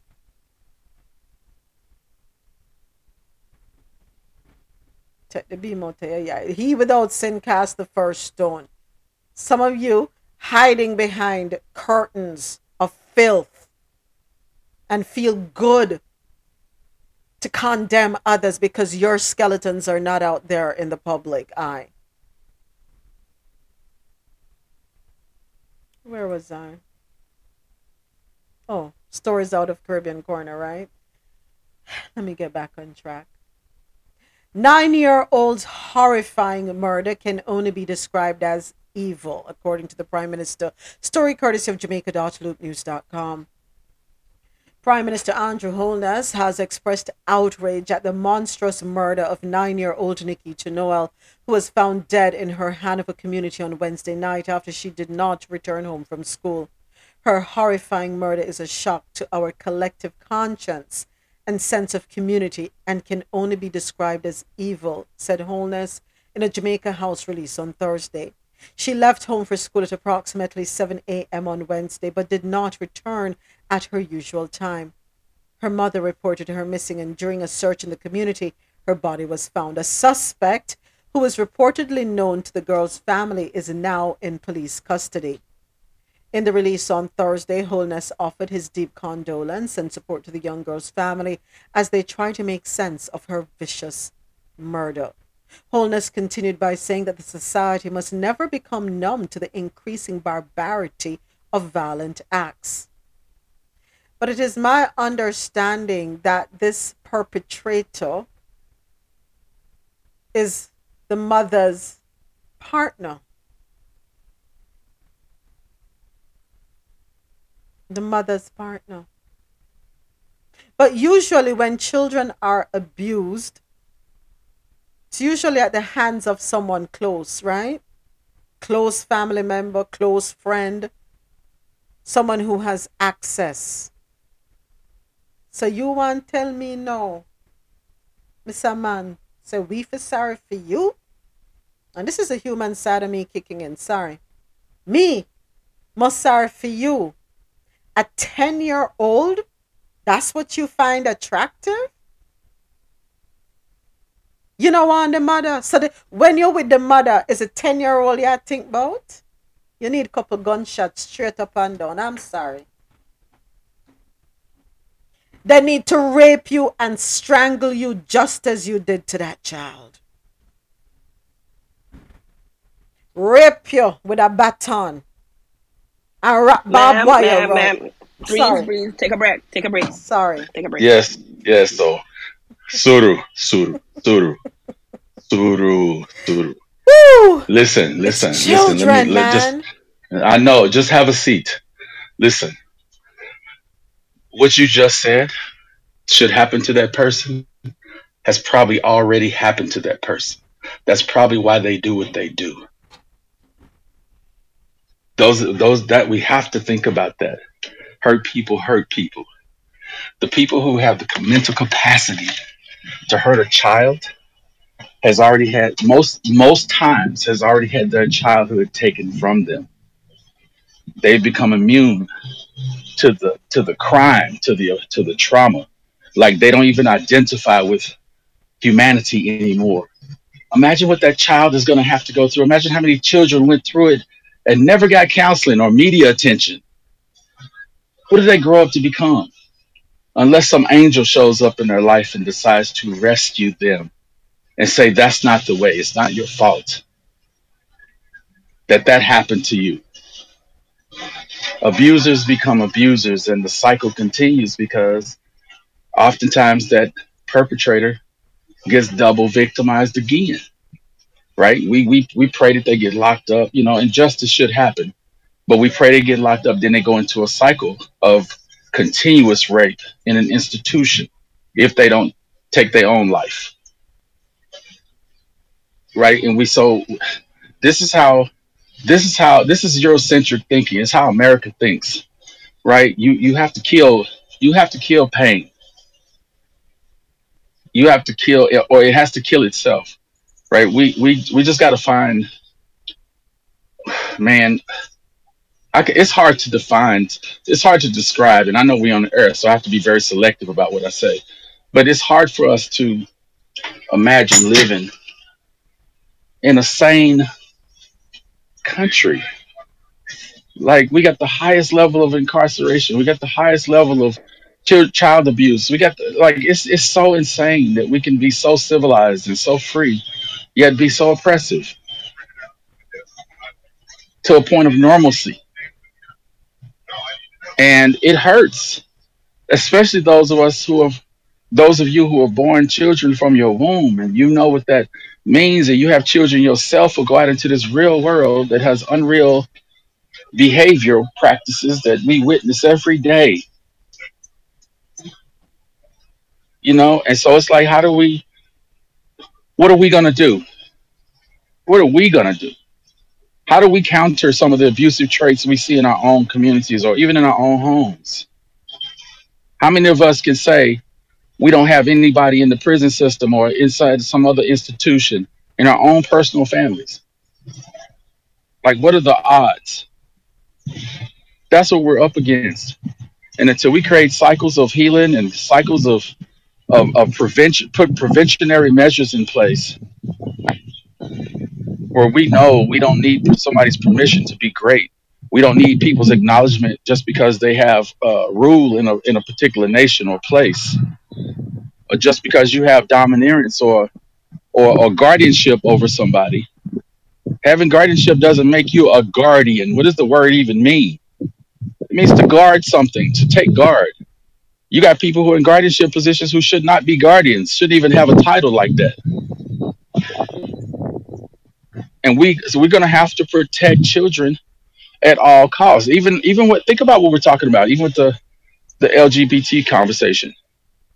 You got people who authentically feel like that community is a is an affront against their own children because they have their own values.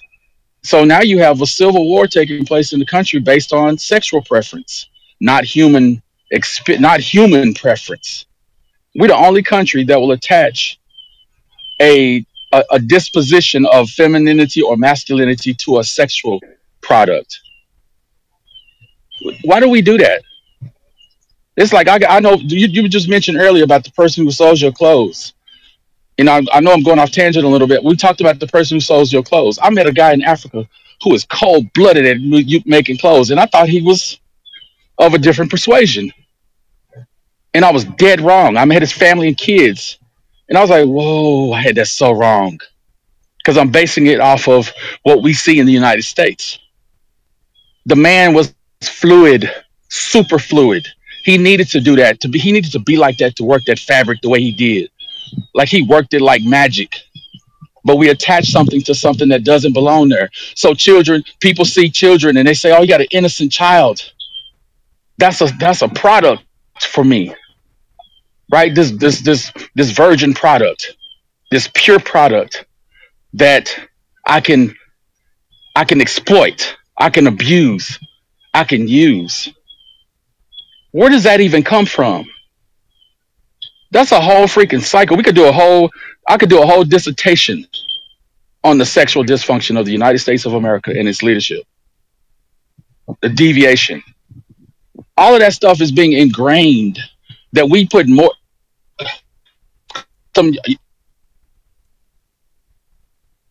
Is it me or is it Chief? why are we why is Chief, we're losing you. when you constantly expose people to criminal activity and sexual deviation, that what what you think is what you become. So we produce, we we we actually we actually create a pro- a product system for people who take advantage of underprivileged or or or people who don't who should have protection, like children, like women. We produce an entire system, a social system that says it's okay.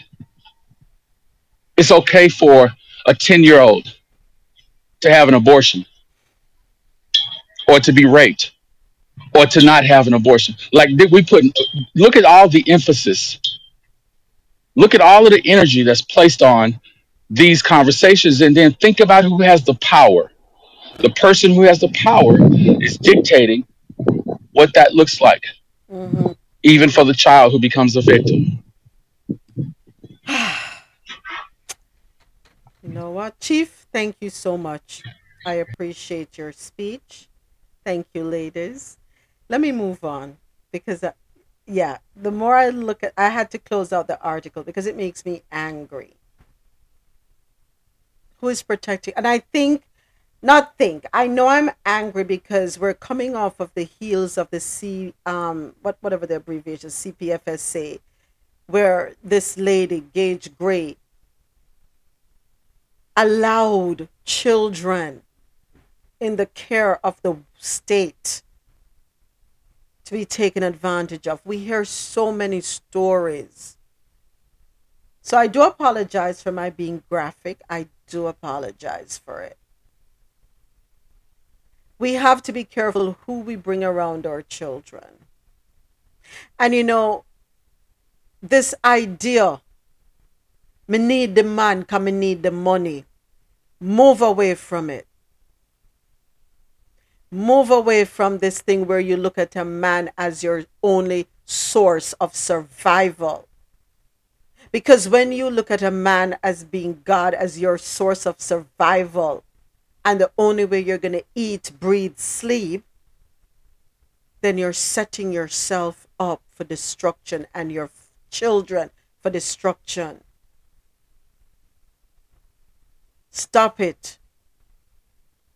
Don't be so quick to bring a man around your children, woman. It's better you go out there and struggle and know your child's innocence is kept intact. And now I've heard some stories, disheartening. And I wonder, what are mothers thinking? And people will say, well, you haven't walked a mile in their shoes, so you can't judge them for their choices. And you're right, I can't. But when it comes to children, they never asked to be here. Our job is to protect them so that they become whole citizens, not pieces. There are too many broken people walking around. Too many. And families need to stop this thing of covering up, allowing certain behaviors to continue. Fathers, stepfathers, uncles, grandfathers, brothers, stepbrothers, making advancements, advances, sorry. We don't need to stop it. Stop.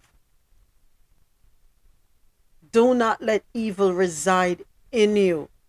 When those evil thoughts come up in your mind, go to the sea, take a swim, something, do something. But do not trouble our children. please leave our children alone. Please. Men, nobody's asking you to be in a relationship with a woman that you're not in love with. But we're asking you to be fathers to your children. We're asking you to have a presence in your child's life. We're asking you. Let them know that good men exist.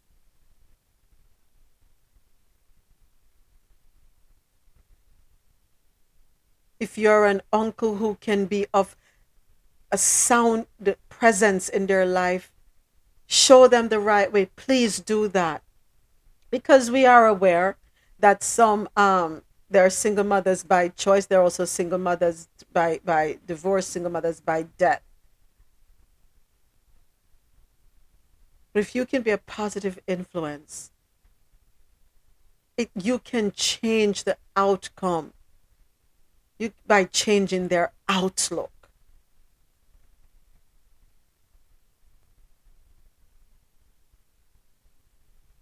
We have to do something. Stop worry about hair and nails Men stop worry about the latest shoes on your foot. And everybody want to be a Jenna Jenna. That's not what life is about. Especially not when you have children. And men, if you're going to be with a woman who has children, understand your place. You're supposed to protect, not harm, not desecrate. And you're right, Chief Guardian. We don't know what that word means. I trust you to be around my children, and this is how you betray my trust. And in this world, we need each other. Don't be fooled. We need each other. Men saying, boy, I don't want a girl, I don't want a woman, woman, crosses and this and that. The only time you need them, though, is when it's for you to relieve yourself. Woman, me no need no man. Me no need, me. Let's change the way we talk, change our vocabulary. We need each other. But before we get into relationships, let's make sure that we are whole. If we're hurt, let's make sure we're healed. Don't bring your trauma and project it onto an innocent child who has done you no wrong. Hurt people hurt people, yes. Well, stay by yourself in your hurt corner until you're healed.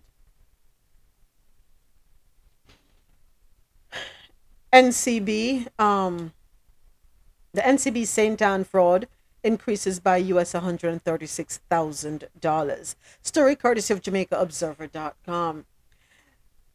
The sum fleeced from National Commercial Bank's St. Ann's Bay branch has climbed by another US $136,000.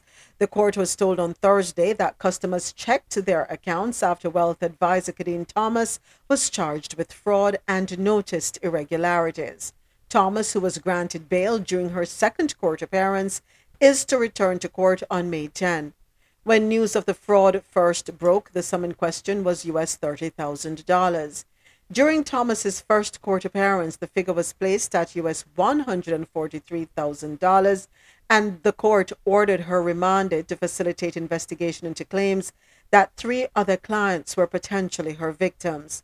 Those claims have now added the additional US $136,000 to the amount she allegedly stole, taking the total to US $259,000, which is approximately 42.8 million Jamaican dollars.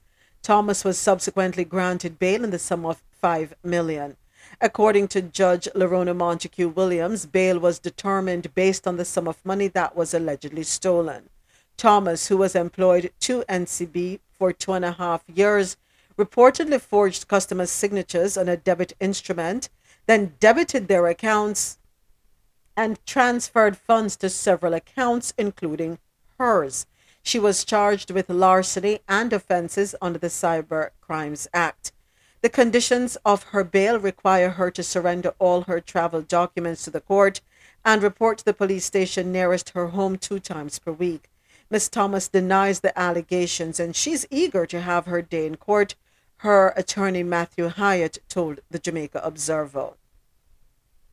So, what are, who are the other accounts that money went into? Because it said here that funds were transferred to several accounts, including hers. How much was transferred into her account? How much was transferred into the other accounts? And who are the account holders of the several other accounts? That, that's I'm waiting for that information. Finance Minister releases documents used to prevent SSL wind up. Okay, then remember yesterday we read the release from um what you call it. We read the release from SSL. They issued a public statement. Well, now they're saying that they have proof of um SSL wanting to wind up operations. So let me see if I have that sound back. No, I don't. Finance Minister Dr. Nigel Clarke has released the documents that formed the basis of the successful application for an injunction barring directors of the battled investment firm Stocks and Securities Limited, SSL, from voluntarily winding up operations. In a statement to the media on Wednesday, the director of SSL denied ever attempting to do so. The denial contradicted earlier claims by the finance minister that the directors had sought to wind up the operations of SSL. But Minister Clarke has now put into the public domain the documents used to bar the directors from completing the voluntary windup of the scandal hit investment firm. And I got the soundbite. Here we go. The document to his Twitter account on the minister posted the document to his Twitter account on Thursday morning. It's titled Companies Act Members Voluntary Winding Up. The document bears the signatures of SSL directors Hugh Croskery, Lawrence Adamson, Jeffrey Cobham, and Peter Knibb. The declaration is made in the presence of two justices of the peace and signed January 15, 2023. The gentlemen signed a declaration affirming that they had made a full inquiry into the affairs of Stocks and Securities Limited SSL. They affirmed that the inquiry had led them to conclude that the company would be able to pay its debts in full within 12 months of the start of winding up activities. The directors then affixed a statement of the company's assets and liabilities. Section 277, subsection 1 of the Companies Act of 2004 prescribes the declarations made by the SSL directors as a necessary step in the process of winding up a company. It's understood that the winding up attempt was the reason of the Financial Services Commission, FSC, seeking and receiving an injunction in the Supreme Court constraining the SSL directors.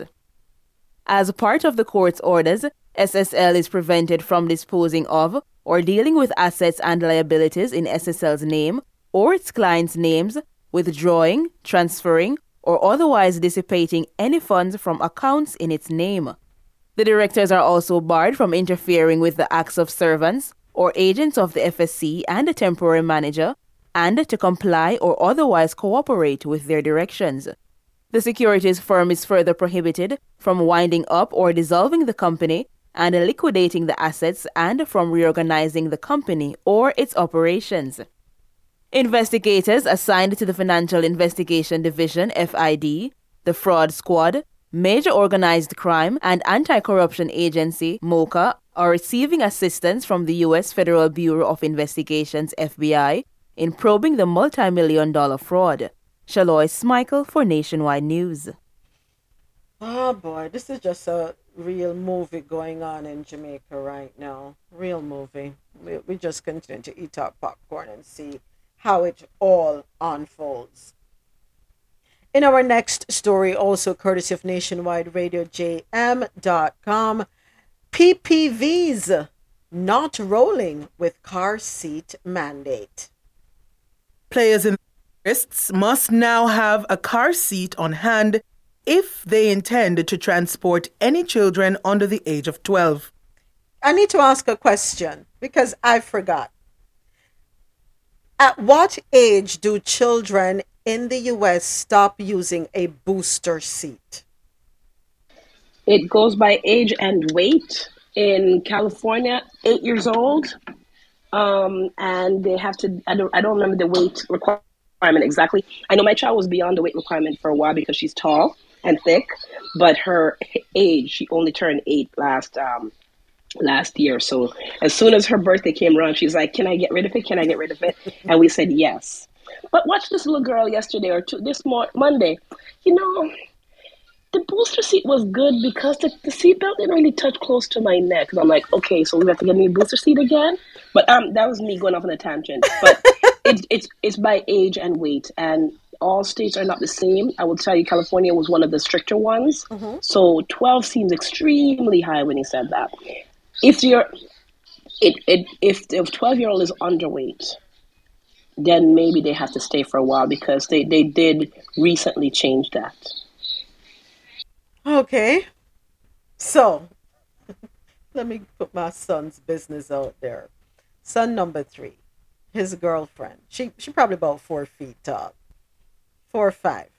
Give her that much. I feel tall when I'm next to her. And Marlon teases me that I need a booster seat. So she's little.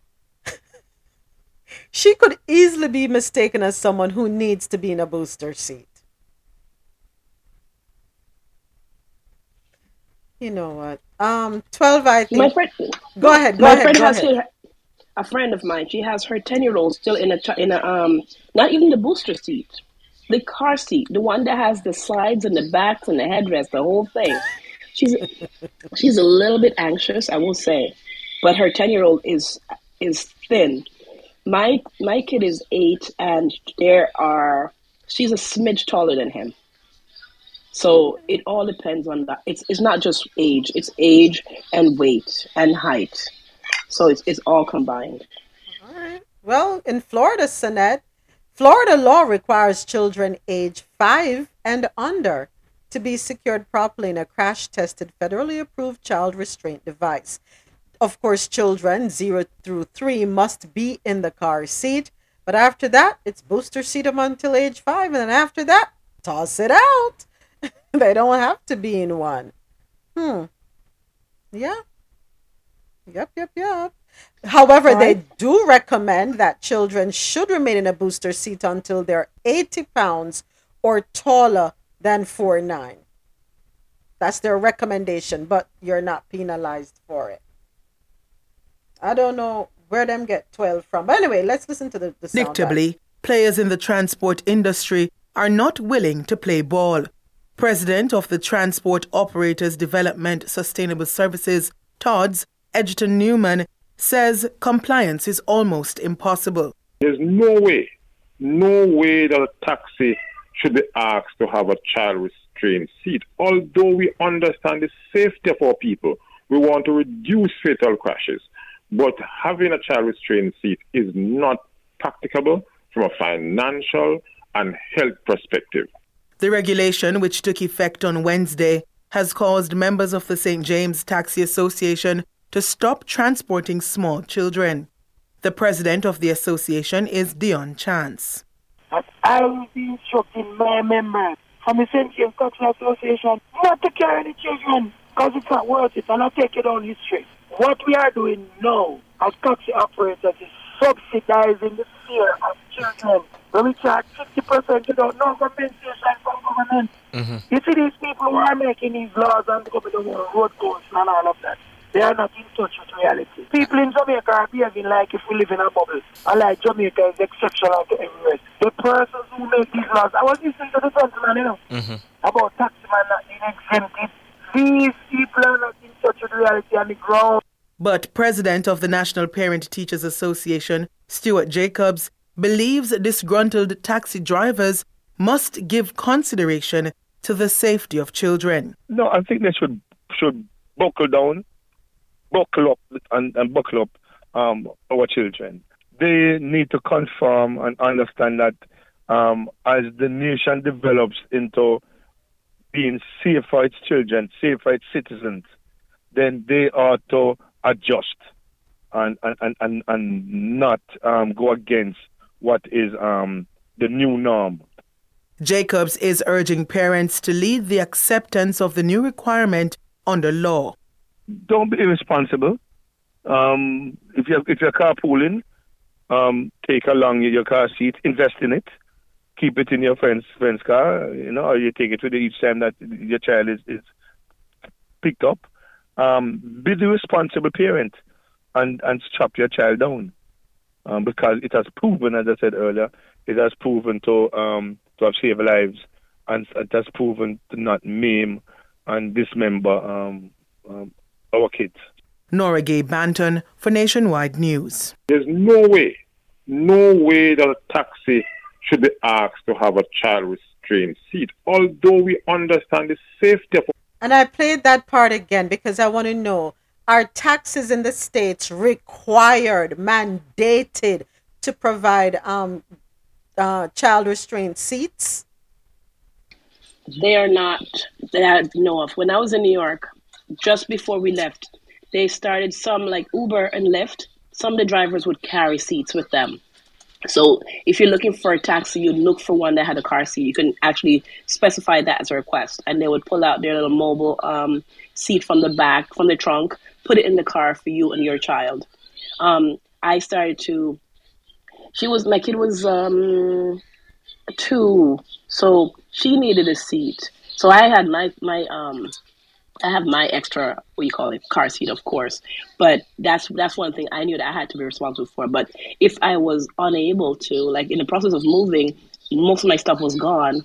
I had to rely on people who um, who had those car seats in the car. So, but I, as far as I know, it is not required. Some did it because they were used to having children in their car, so they had extra seats for them. Okay. Thank you. Thank you, Senate. So I want to know which countries they studied because the Minister of Transport did say um, that they have seen it all over the world and it's mandated. Okay, so I, I'm just wondering where he saw it. I will be instructing You're my right. members from the Sentient Cultural Association not to carry the children because it's not worth it and I take it on history. What we are doing now as taxi operators is subsidizing the fear of children. When me charge 50% without no compensation from government. Mm-hmm. You see these people who are making these laws and government the world road codes and all of that.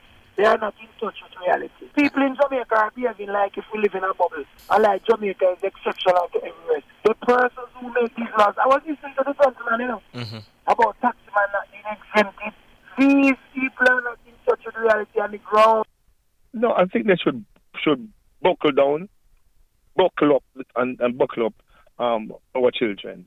They need to confirm and understand that um, as the nation develops into being safe for its children, safe for its citizens, then they are to adjust and and, and, and, and not um, go against what is um, the new norm. Don't be irresponsible.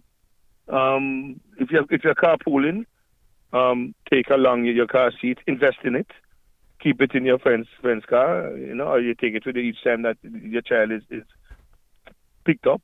Um, be the responsible parent and, and strap your child down.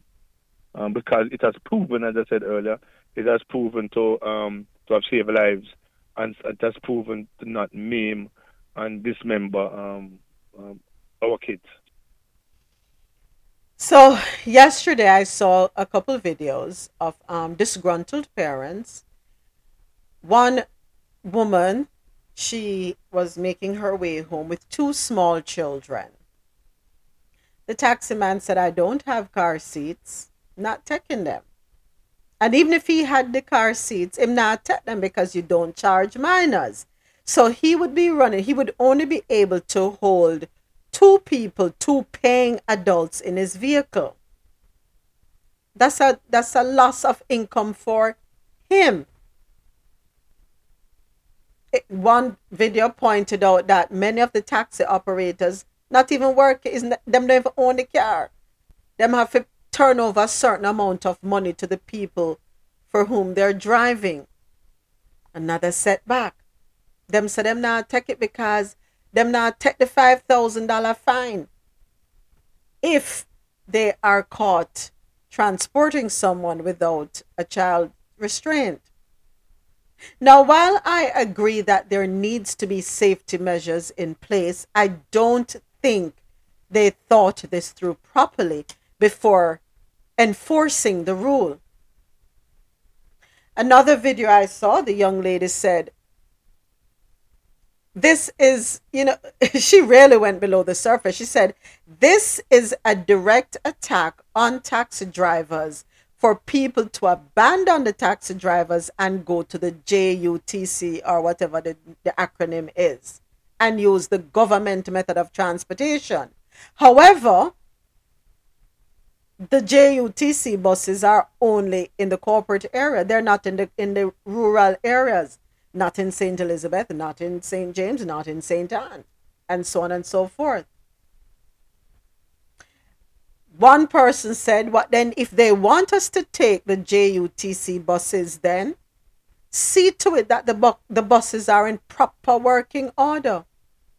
Because it is not fair for them to be in buses that they allow the drivers and the conductors to cram with people standing. Nobody should be standing in these buses, but they have people standing up in these buses.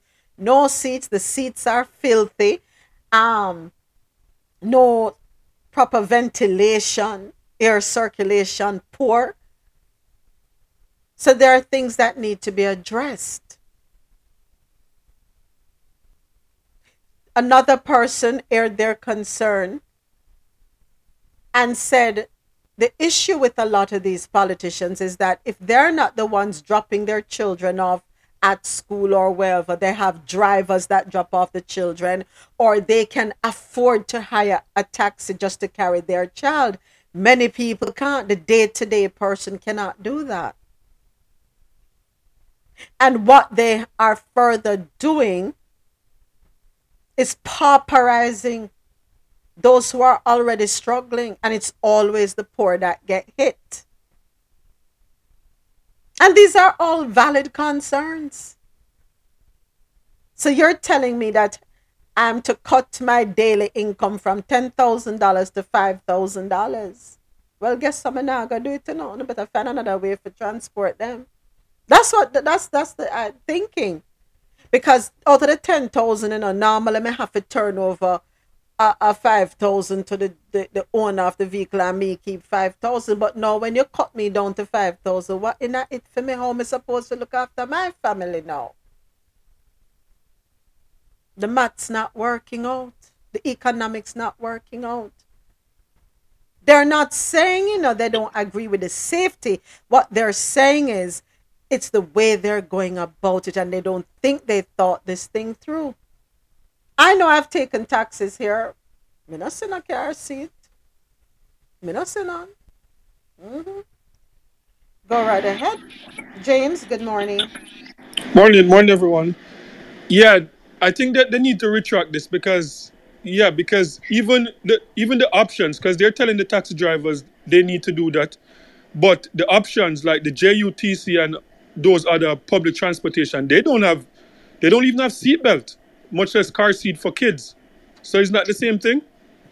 and if first world countries are, are struggling because like even in Canada, like a lot of province, um, it, it, it comes up occasionally about um, fitting like the school bus, making the school bus more safe, like with um, seat belt and, and, and booster seat and stuff like that. And even first world countries are struggling with that, much less, you know, like, you know, Jamaica with with like a broken transportation system and in some cases like a non-existent transportation system in, in, in certain rural areas. So yeah, like because the taxi drivers, some taxi drivers, this is not even going to phase them because a lot of them didn't even want to pick up kids anyway. So these this is going to be on single mothers and and parents like trying to get their kids to to school and and back and forth, and that's not fair to them. So yeah, they need to retract it. Yep. Retract, review it, and what what would we use? What could we recommend? Because I don't know. I'm to be honest. I don't have an answer right now. What would be a reasonable recommendation so that children are kept safe? Now imagine a single mother who has to walk a couple um hundred feet, half a mile, whatever, to get to a taxi stand. She have the pitney in her hand, bag on her shoulder, plus a car seat in her hand, a booster seat in her hand. Is that practical? But Mama said, can they use the, the old airplane method where the child is young and, and you, you wrap the child around you and put the seatbelt? That that worked on the airplane back in the day. So that can work, you know, depending on the age of the child. It's worth exploring. Definitely. Worth. Let me ask a question. Yeah, Anyone here from New York, like uh, they, they they they still do like the dollar cab? I know it's not a dollar anymore, but they still do that. They still have them. Yeah, they still have the dollar cab. Do like how the how those the are kids not even legal. those? They're not even le- legal or regulated. So people, if, if they have the pitney, they put them on, on the lap or squeeze them in between somebody else. So it's not regulated. Uh, and, It's not no legal. the, the dollar dollar vans are absolute and cal they're not regulated. I would not put I did not take my child with them. I wouldn't do that because you have to jump in and out. You have to be fast. You can't have a toddler or a little person with you unless you you have one who can walk and talk and and the squeeze between two people. That no. So so my concern is the safety issue, right? I feel that parents should walk with their own booster seat. I don't think they should be taking any robot taxi as we call them in Jamaica because of the safety issue. So I just think they should just take a regular private taxi uh, and carry their own seat or just use the public transport. But I, I know it sounds away, but like it, it, it, it's not safe. I hear what you're saying. I really, I really hear what you're saying. But let me tell you how the last time I was in Jamaica, and, and yes, it was eight years ago, right? Um, and even the time before that, because I was pregnant and it was a different situation last time I was there. But I went to see my, um, I was staying with my friend who lived in Tucker in, in St. James. And so it's outside Montego Bay by about five miles, maybe less, maybe three miles. So you take a taxi, you go down to the middle of Montego Bay, you you're there, you line up an all in taxi there, and they just pick you up and you squeeze in and say, three more for go up the hill, three more here, two more there, right? So you get in a taxi, it's not regulated, it's not a Montego Bay or St. James regulated bus system.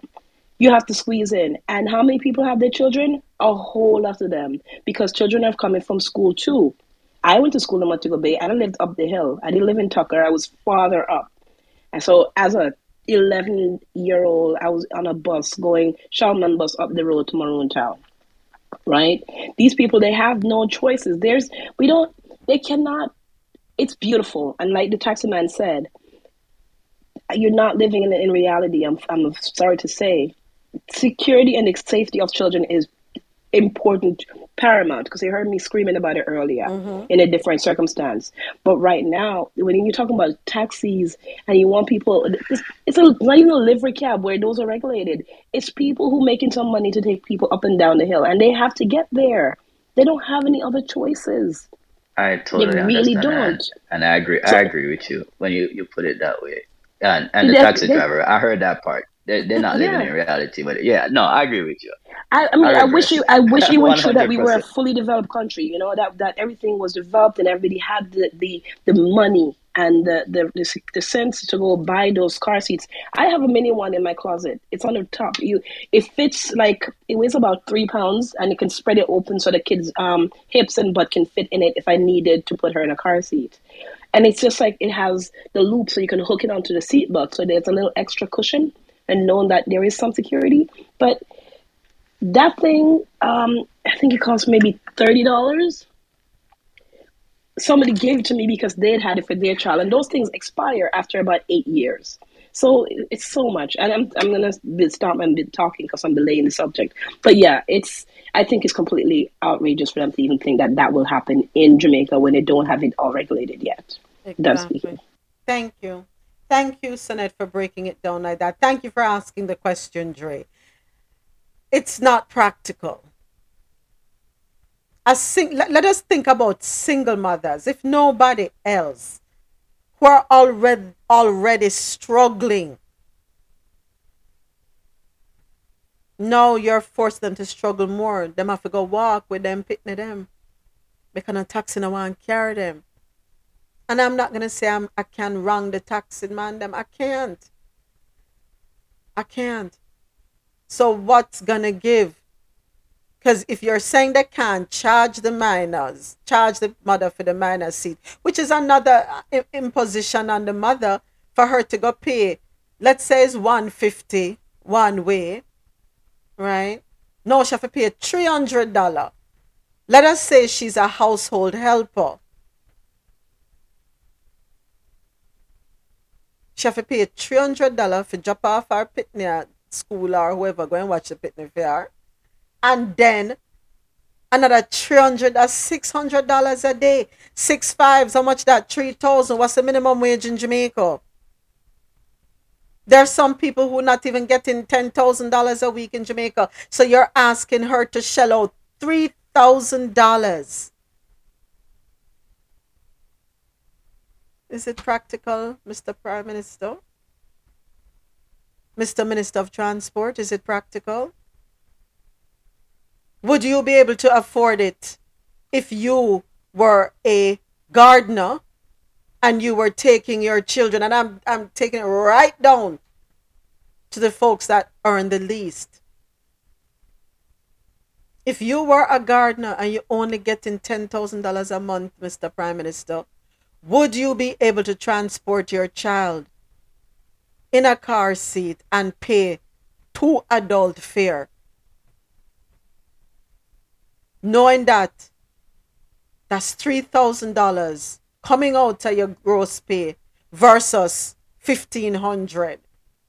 And you still have to buy your groceries, uh, Mr. Um, Prime Minister, because you have to feed your family and you have to put aside something for the light bill, which you don't know want to subsidize, Mr. Prime Minister. How are we to do it, Mr. Prime Minister? Please tell us, because we don't know how to do it. We stretch thin. We stretch thin. So you're going to have to go back to the drawing board, all of you in cabinet. Go back to the drawing board. Get back in touch with reality. A lot of you have drivers whose wives or girlfriends are feeling it. Talk to them. Hear what them have to say. As you come down Russell Heights to Barbican, as you come off the hill, the various hills, Stony Hill, Jacks Hill, Red Hills, whichever hill, where you see the helpers walking up in the morning time, stop and ask them. Have a conversation with them. You never if you ask them, can I have them in our house? Not the living ones, but I want you to ask the ones that have to go about daily, who go home every day and come to work every morning. Ask them. The ones who have children or who are raising their grandchildren. Stop and have a conversation with them while you're dressed in your suit, heading to your offices, wherever your offices are located. And that's a great question, Sonette. Are car seats mandated for private vehicles now in Jamaica? I think Marlon asked that question yesterday and I, I, didn't have the answer. So let, let me see. No, with the new Traffic Act, um, if it's mandatory, because if it is not, now you have another problem. Hmm. Now we have another problem because if it's mandatory for one, it should be mandatory. If you're going to make it mandatory for a taxi operator, it ought to be mandatory for a private citizen, shouldn't it be? Hmm. Let's see. Are car seats mandatory? Oops. I'm typing slow. Please bear with me. For private cars in Jamaica. In Jamaica. Let's see what it says. All passengers under the age of three are required to be placed in a car seat. Hold on, let me see. Car seat laws in Jamaica. TripAdvisor.com. Um, let me see what they're saying. Legally, any child that is old enough to sit in a seat with a lap belt is fine doing such. Hmm. Doesn't seem to be enforced. Not sure what the new law says. I'm not seeing an update there. But right now, um, it's not saying anything. Hmm. It's not saying anything. You, you know what, moments? This this new law seem like um more opportunities for the scammer police them for, for, for pull on on people and, and take more money. And I'm kind of I'm disappointed that they didn't even correct correct that. You know that um, a police officer should never like because the, the only reason why police officers um, threaten people with with um to give them money in Jamaica is because they can take away a car. Like if if there's nowhere at all that they can put your car in a tow truck, then I think people take their chances. And you know, for years now, that system, the government see like the corruption that that's coming out of that system, and and even in this law, they didn't even change that, and that's disappointing. You know, they should have changed that that to get rid of tow truck, the tow truck industry, hundred percent when it comes on to like um, police officers using tow trucks to, to get rid of um, um, put people vehicle on it. Um, because that would cut cut their, their hustling and they didn't address that in this so that's that's very disappointing Hmm. All right, so let's uh thank you, James. Let's go inside the new Road Traffic Act and regulations, courtesy of JamaicaObserver.com. Let's hear what it says. The Road Traffic Act, which took effect on Tuesday, has sharply increased the penalties for several offenses. Here are some of the penalties and the fines. One, a motorist who fails to yield the right of way to an emergency vehicle will be fined $25,000. Driving a vehicle closer than 50 meters behind an emergency vehicle or stopping a vehicle within 100 meters of where the emergency vehicle has stopped will attract a fine of $5,000. So when you're driving, folks, make sure you walk with a measuring tape. When you stop, get out, measure the distance because you don't want to be fined at the, uh, $5,000. Okay? A motorist who uses a wireless communication device while driving, as well as smoke marijuana while attempting to or driving, will attract a fine of $10,000. So, if you're sitting in your car and you park up under a tree, come out of the car and go stand up and smoke your marijuana. Okay? All right. Motor vehicles and cycles whose muffler systems exceed 85 decibels will attract a fine of $10,000, while small trucks must not exceed 90 and large trucks 95 decibels. So, for all know who love soup up the car them, I love souped up cars. For all know who love soup up the car them and on the bikes with a shut it off. It ain't gonna fly in Jamaica anymore. Thank you for taking the fun out of motorbikes and fast cars. Okay, uh, you will be fined ten thousand dollars. So get your muffler system in check. Motorcyclists will also be fined ten thousand dollars for doing a wheelie on roads.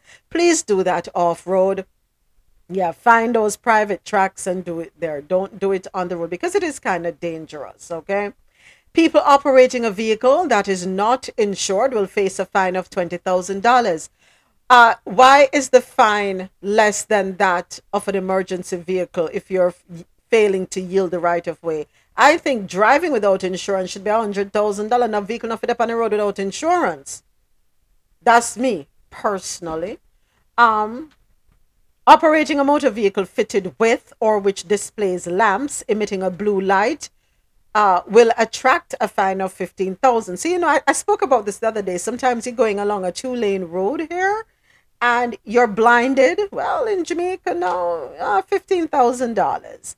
Using a revolving lamp used to warn other motorists and indicate priority of movement in traffic will attract a fine of $10,000. Let that one speak out to all the police officers who now gonna wear but want turn on siren because they know once down the traffic for go up a Hope Road. Stop it. Or forget through the, the traffic on Washington Boulevard. Or not have no crime scene attending to. They need to find a way in those vehicles. Need to find a way that once them turn it on, it sends an alert. So now them have to report to base exactly what crime scene or accident scene them going to. Yeah. hmm So I hope they know they're going to be finding the police officers for this one if they're caught doing that. Yeah. Um unlicensed driving schools can be fined up to $100,000 in the parish court while failure to prominently display the valid license or certified copy of license of a driving school will attract a charge of $10,000. A fine of up to $300,000 or imprisonment for up to six months will be given for falsely advertising that a person is the holder of a license to operate a driving school.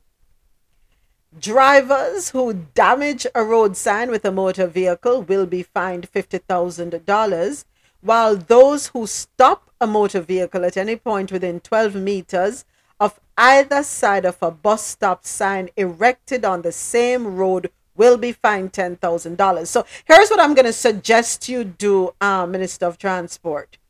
In light of this, because we're not going to be walking around with yardstick measuring tape and all of these things, see to it that it is marked out on the road. Please, just as you would do pedestrian crossings, you want to mark, have a section marked off, do not stop, no stopping, no parking, whatever. Put that there. Don't set people up. Do not set people up. I see it happening. Okay? Just put it on the road. On a Sunday, when it's usually quieter, have parish council go out there and have them people mark it off. Okay? So now when it's marked, we can't say that we didn't know.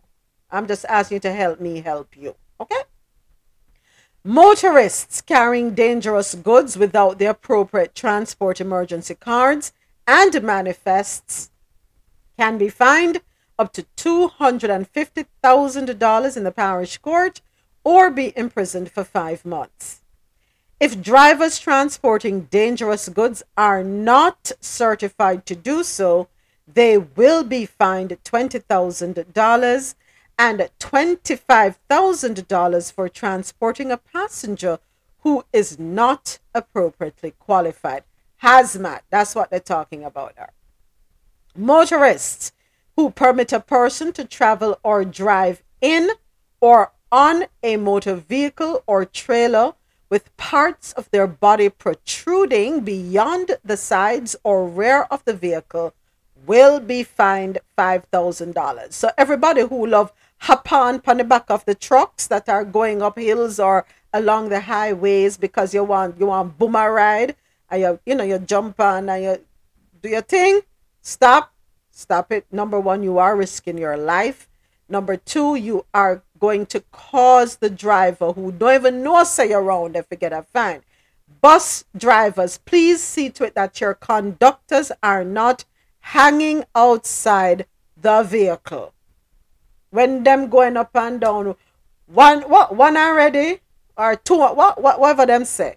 Please see to it that your conductors are inside the vehicle door is closed because yes it is dangerous all right failure to do so $5000 fine um a load on a motor vehicle or trailer that projects more than cent- 30 centimeters beyond the rear of a vehicle without the use of a required warning device to indicate the length or width of the projection will attract a fine of $50,000. So if you want to ship down a little trailer to Jamaica and hitch it on to your pickup or your SUV, see to it that you get the proper certification in place and display whatever signs you need to display.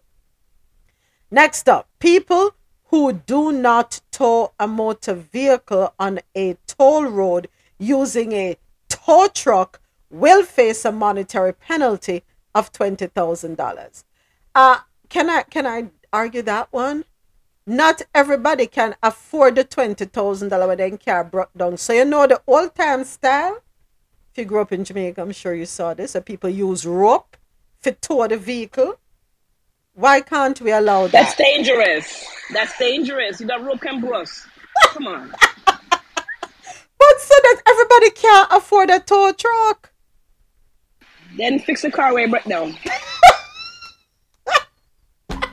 break down. Why if it's in the dead of the night?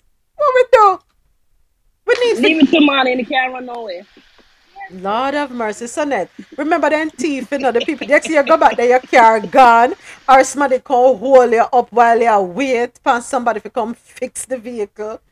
Uh, uh, uh, hmm, I, I understand, yes, the rope can break, but um, don't them they sell reasonable um things that could be used in lieu of a tow truck? I don't know.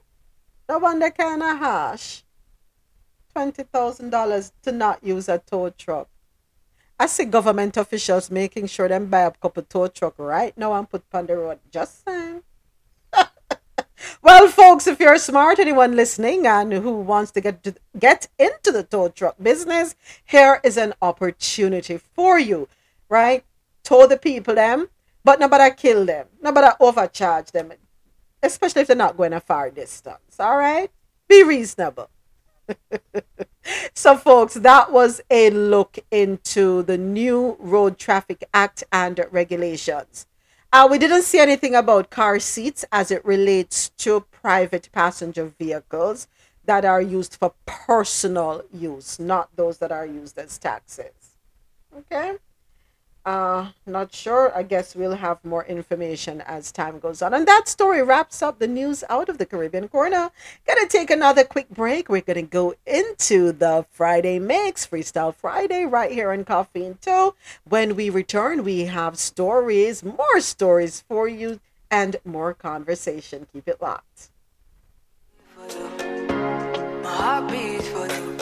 Every time when I think of you, I don't know. I, I, I feel loved again. I don't want to wait for days. Let me have you in my arms again. Please.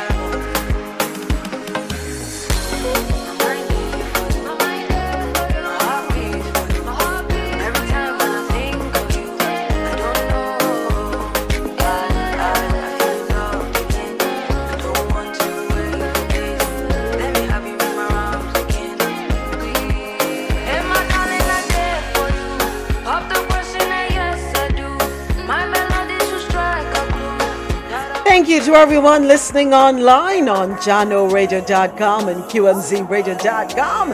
Thank you to everyone here with me on Clubhouse. Thank you for tuning in to Coffee In Toe World News on the Go. Keep it locked.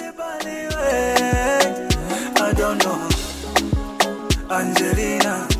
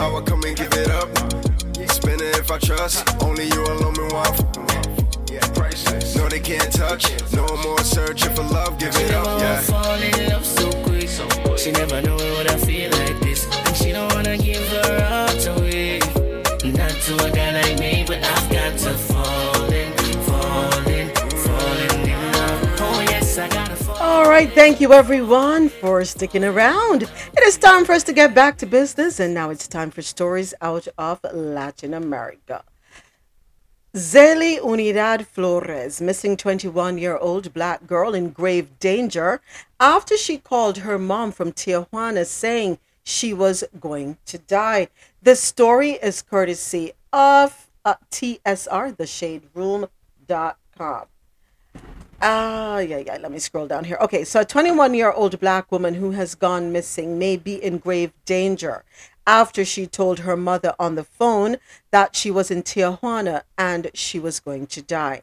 The FBI field office in Las Vegas are now seeking the public's help in finding Zaylee Unidad Flores, who was last heard from on January 12, the same day of that fateful call to her mother, April Reed, according to NBC San Diego. Zaylee Flores is described as a five foot six, five feet six inches woman with brown eyes, brown skin, roughly 140 pounds, who is also known to go by Luna, Uni, and Zay. She frequently char- changes her hair color, however, it is usually colored brown, black, or partially copper. Flores has ties to a variety of locations, including Detroit, Michigan, Maricopa County, Tucson, Phoenix, Laveen, and Marana, Arizona, the Slauson Avenue and Skid Row areas of Los Angeles, California, Las Vegas, and Reno, Nevada, as well as Idaho, the outlet reports. Uh, as for distinguishing factors, she has scars on her left arm and hand, as well as her right wrists, with vertical scars on her palms, per the FBI. What is described as cigarette burn marks cover much of her left and right shins. Her mother went on to say that her daughter sounded incoherent the last time they spoke. Reed contacted law enforcement about her family uh, when she began receiving random messages through social media for very low ransoms of about $750, according to NBC. Her alleged boyfriend, 43 year old Ricardo de la Torre, had sent screenshots to her mother of a Facebook page filled with posts about Zaylee, and that the person behind the page is the one asking Reed for ransom money. De la Torre added that he and her daughter had traveled to Tijuana to look at apartments before she started acting strange and suddenly disappeared. Reed, who admits her daughter has a history of drug abuse and mental illness, says she has been mostly estranged from Zaylee over the last three years. While her mother says she had pulled dramatic stunts in the past, this situation seemed more extreme. Meanwhile, the FBI is currently involved in the case alongside the U.S. Embassy in Tijuana. Check with the man. When was the last time the man saw her? They went to Tijuana together to look for apartments. Is this man also on drugs? Does this man also suffer from mental illness, uh, drug abuse? Is he abusive? Unfortunately, we have to start there. That's what I'm thinking. Marlon, you always watching these crime shows. What you say? Uh, and the the ransom low amounts. Hmm. But a mother's intuition, you know, when you get that gut feeling that this time this is different. I say start with the man. What do you what what does everyone say? Start with the him? No. I say start with sharing your location with the people who truly love you. I have a 30 year old daughter, and you know, she doesn't want to do stuff like that, but it can save your life. And you know, just keep in touch with people, let them know what you're up to. Um, prevention is better than cure. Um, yeah, um, usually they look at the people uh, that's close, you know, husbands, wives, boyfriends. They look at those people first, family members. And it does sound suspicious, you know, what happened here. I hope, I, I, I hope she's safe. I hope so too. I really hope so too. Um, low ransom. She probably was already dead. Ooh, Dre. I hope not. I hope the low ransom is because the person asking for the money is on drugs. Let, let me think that way. I don't want to think she's already dead. I want to think um, they're looking for money to purchase drugs or to get by. How you feel, Dre? You put it in the chat if you can't talk. Nah, I just just it's just how I feel. Like you, you if someone is alive, you're not gonna ask for low ransom. So Hmm. person probably already dead, and they just like screw it. This is Mexico. We just try to get some money. You know. Um. 700 can go a far away in Mexico. Seven hundred dollars. Yeah. Uh, Seven hundred dollars can't go far away nowhere. It can get you by though, a lot of place, but uh, ain't no far away. You know, but yeah, um, you, people just have to be careful when they go over to Tijuana. It's like over fifteen hundred people missing last year alone Woo! in in in in Tijuana.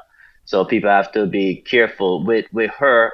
You know, not not victim blaming or anything like that. It's just I'm trying to figure out what is going on here. The story. Right. Um, she seems very unstable. See all over the place. Um, Yes. Tucson. You noticed that, Um, right? yeah, yeah. Um, LA because it's a Skid Row, then San Diego. yes. Uh, yes, San Diego, um, all over the place. So, and she's looking at apartment in Tijuana. Sound like drugs because Tijuana is the border is a mega uh, or prostitution. She involved in she in the she in the underground world. That's what I'm getting from everything. Not Mhm. victim blaming. Mhm. Nobody come at me. I'm just trying to like No, I put the pieces together. You have to But think she, like a cop. yeah, I think she's in the underground world, and that's where the low, that's where the ransom come in. Okay. She, they, they, they want back something that she Hmm. took from them or the boyfriend or whatever. But start with the boyfriend. Yeah, definitely. Start with him. Yeah. Yeah, Thank you, Dre. It sounds like some type of pimp stuff. Maybe the boyfriend is like a pimp. That's Hmm. what it sounds like to me because the different locations and and um a lot of time drug go hand in hand with, with, with prostitution and stuff like that. So maybe th- that's what it sounds like to me. Some either the boyfriend is a pimp or um you wouldn't want to think that she would be involved with that because then that would be like really gross. But yeah, sound like a pimp.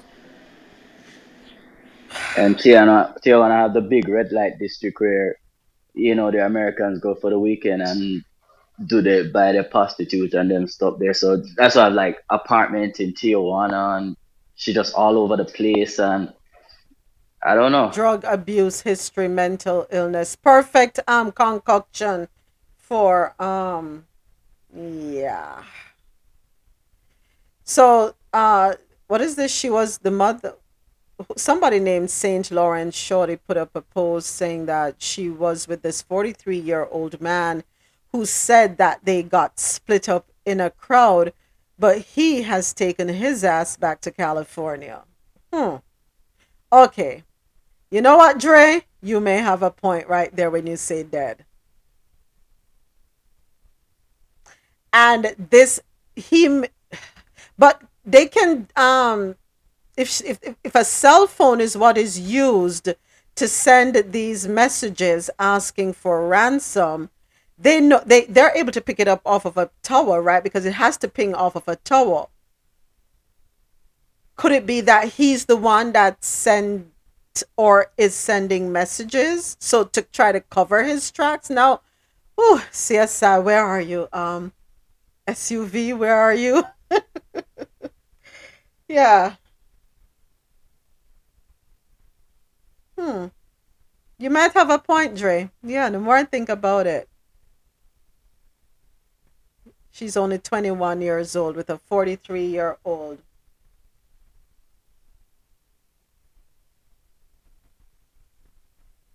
Mm. All right. I hope they find her. I hope they find her alive. On to the international scene. Britain is angry and divided, and the Tories don't get it. Story courtesy of AlJazeera.com. There are reasons why half a million people are on strike in Britain. The reasons are low wages, poor working conditions, poverty, and stress. During the COVID 19 pandemic, public sector workers, particularly health service and local government, worked incredibly hard in often very difficult conditions in order to deliver a health service and were applauded by everyone. They are now being told, we can't afford to pay you properly. We're going to continue underfunding all those services. And now you are officially an enemy of what the government is trying to achieve. Well, people do not like that, and people are very angry about that. It is an unhappy, unsettled, and divided country being fed a diet of excessive nationalism and excessive patriotism. This needs fixing as a society, not by individual endeavors and sharp elbows. You go to people's homes and there is hardly any food in the house. Oh, sounds like my house. They cannot afford to keep the lights on, cannot afford to heat the house. Children go to school hungry. There is a real issue of injustice and inequality. There is no shortage of food in the country. There is a shortage of the ability of public services to ensure that people can survive. And it all basically comes down to the level of wages that we have. We are obsessed, as this government is, with the privatization of public services, with the disempowerment of working class communities, and the promotion of individual at the expense of the collective. They have tried to turn Britain into an individualistic society rather than the post war consensus, which was much more of a communal society.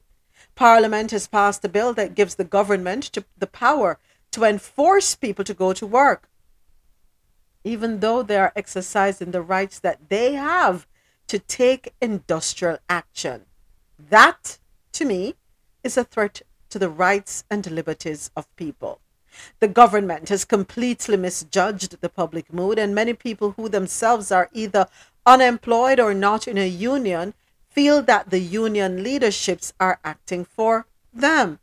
The government's retreat into authoritarian legislation rather than negotiation.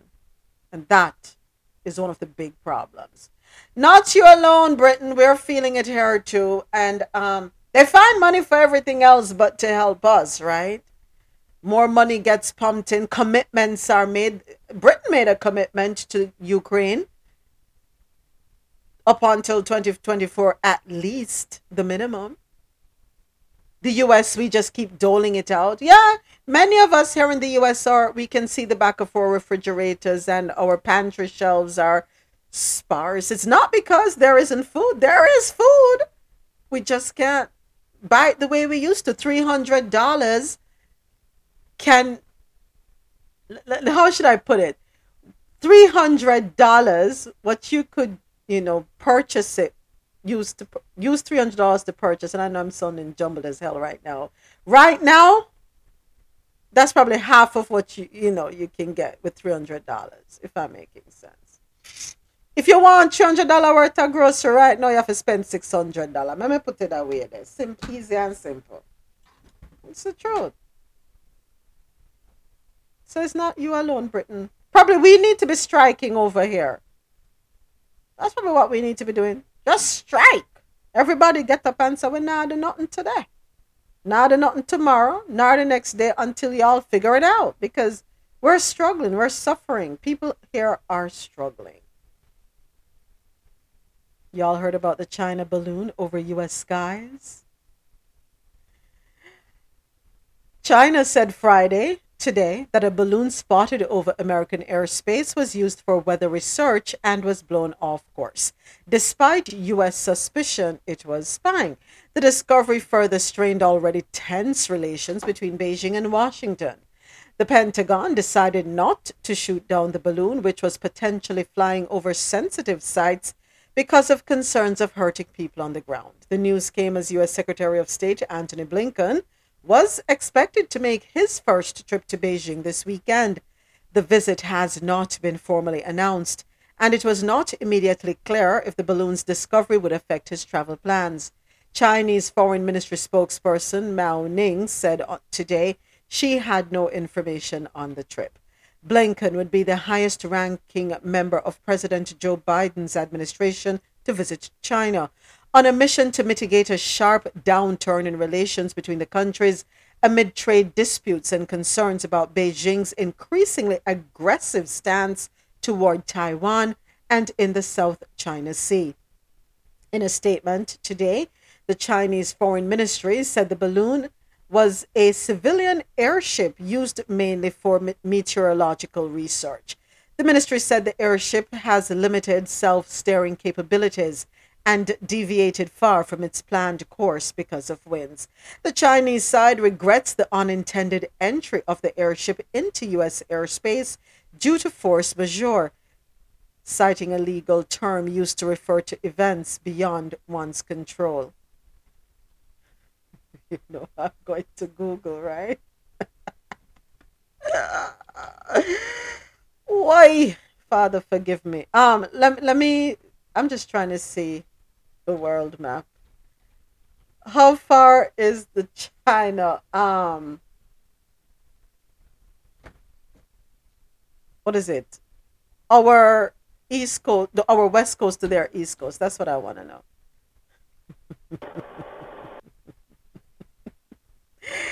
Five thousand miles. Ten thousand miles. okay, let, or West Coast to East Coast, whatever. What is it? Um, okay, so China is woo, way over there, way around there.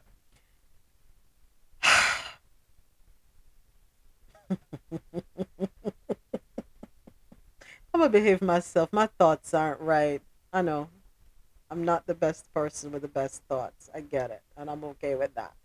My father used to say, "Everybody, you can't be all good. You have to have somebody now, you." 7,203 miles. And it just wandered into U.S. airspace. No, that's not even sense.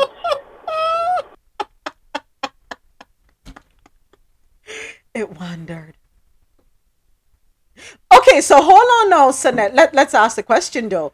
It would be 7,000 miles if we're flying from the East Coast, heading east, right? And going all, going across Africa, across Europe, across Asia, if we're covering those continents. But what if we went the opposite direction, say from the coast of California? That's so. The map I I did a quick map search, and from like central China, going um, east for them to the middle of Americas, look like Kansas, is seven thousand three hundred 7,000, um, okay. two thousand miles. Anyway, yeah, so that's okay. that's middle of one country to the middle of the next. Anyway, you slice and dice it. Okay. Thank you. Yeah, thank, I, thank didn't, I didn't look the I didn't look the other way around. It, I didn't look. Yeah, I didn't look that direction. I mean, boom. Ah, oh boy, I'm being bad. But I, I, I doubt, I don't know why. Forgive me, but I doubt, um, is the world ma- round or is it flat? I don't know. Oh boy. Who's the flat earth in the room? We have a flat earther? What? Oh my gosh. Okay, you know what? Let me stop. Doesn't sound like a weather balloon to me. Sounds more like a test, some type of testing going on Uh-huh. there. And you got away from them. They're too precise, and I'm surprised this happened. hmm I agree with you. I agree with you. Something off with that story. Fix it and come again. Not all of us are so gullible. Remember that. Some people do think. Okay? US government and China. So said, I was born at night, but not last night. exactly. Exactly. Tom drunk, but Tom ain't no fool. Oh, in our next story from the international scene, Guantanamo detainee freed to Belize after 20 years in captivity. Story courtesy of Al Jazeera. A Guantanamo Bay prison detainee who endured torture in CIA custody has been transferred to Belize nearly a year after finishing his sentence at the U.S. run detention facility. The Pentagon announced on Thursday that Majid Khan was freed, bringing the number of prisoners at Guantanamo to 34, including 20 who are eligible for transfer. Khan, who was captured in Pakistan in 2003 and taken to Guantanamo Bay three years later, said he was looking forward to beginning a new chapter in the Central American nation of 400,000 people.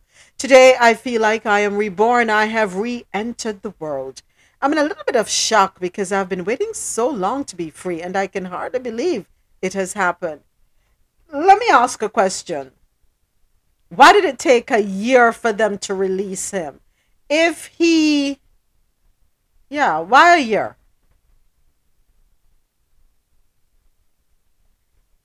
The CIA custody, custody has been transferred to Belize nearly a year after finishing his sentence. Is it that they had to work out?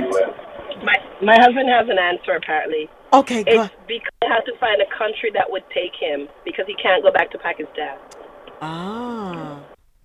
So diplomatic, um, what you call it? Communication. So, mhm. Mm, okay. Please tell your husband thank you for me. I understand now. Okay. Because my next question was going to be why didn't he just go back to Pakistan? But I guess he can't go back there. Okay. Well, here's to a new start in Belize. Hope you um do right, do the right thing. Nigerian communities filed damages claim against Shell in UK court. Story courtesy of AlJazeera.com. More than 11, 11 more than 11,000 Nigerians from the oil producing Niger Delta region have filed a compensation claim against Shell at the London High Court. The case filed on Thursday by UK law firm Lay Day or Leigh Day is the latest step in a case that will test whether multinationals can be held to account for the actions of overseas subsidiaries. In 2021, the UK Supreme Court allowed a group of 42,500 Nigerian farmers and fishermen to sue Shell in the English courts after years of oil spills had contaminated land and groundwater.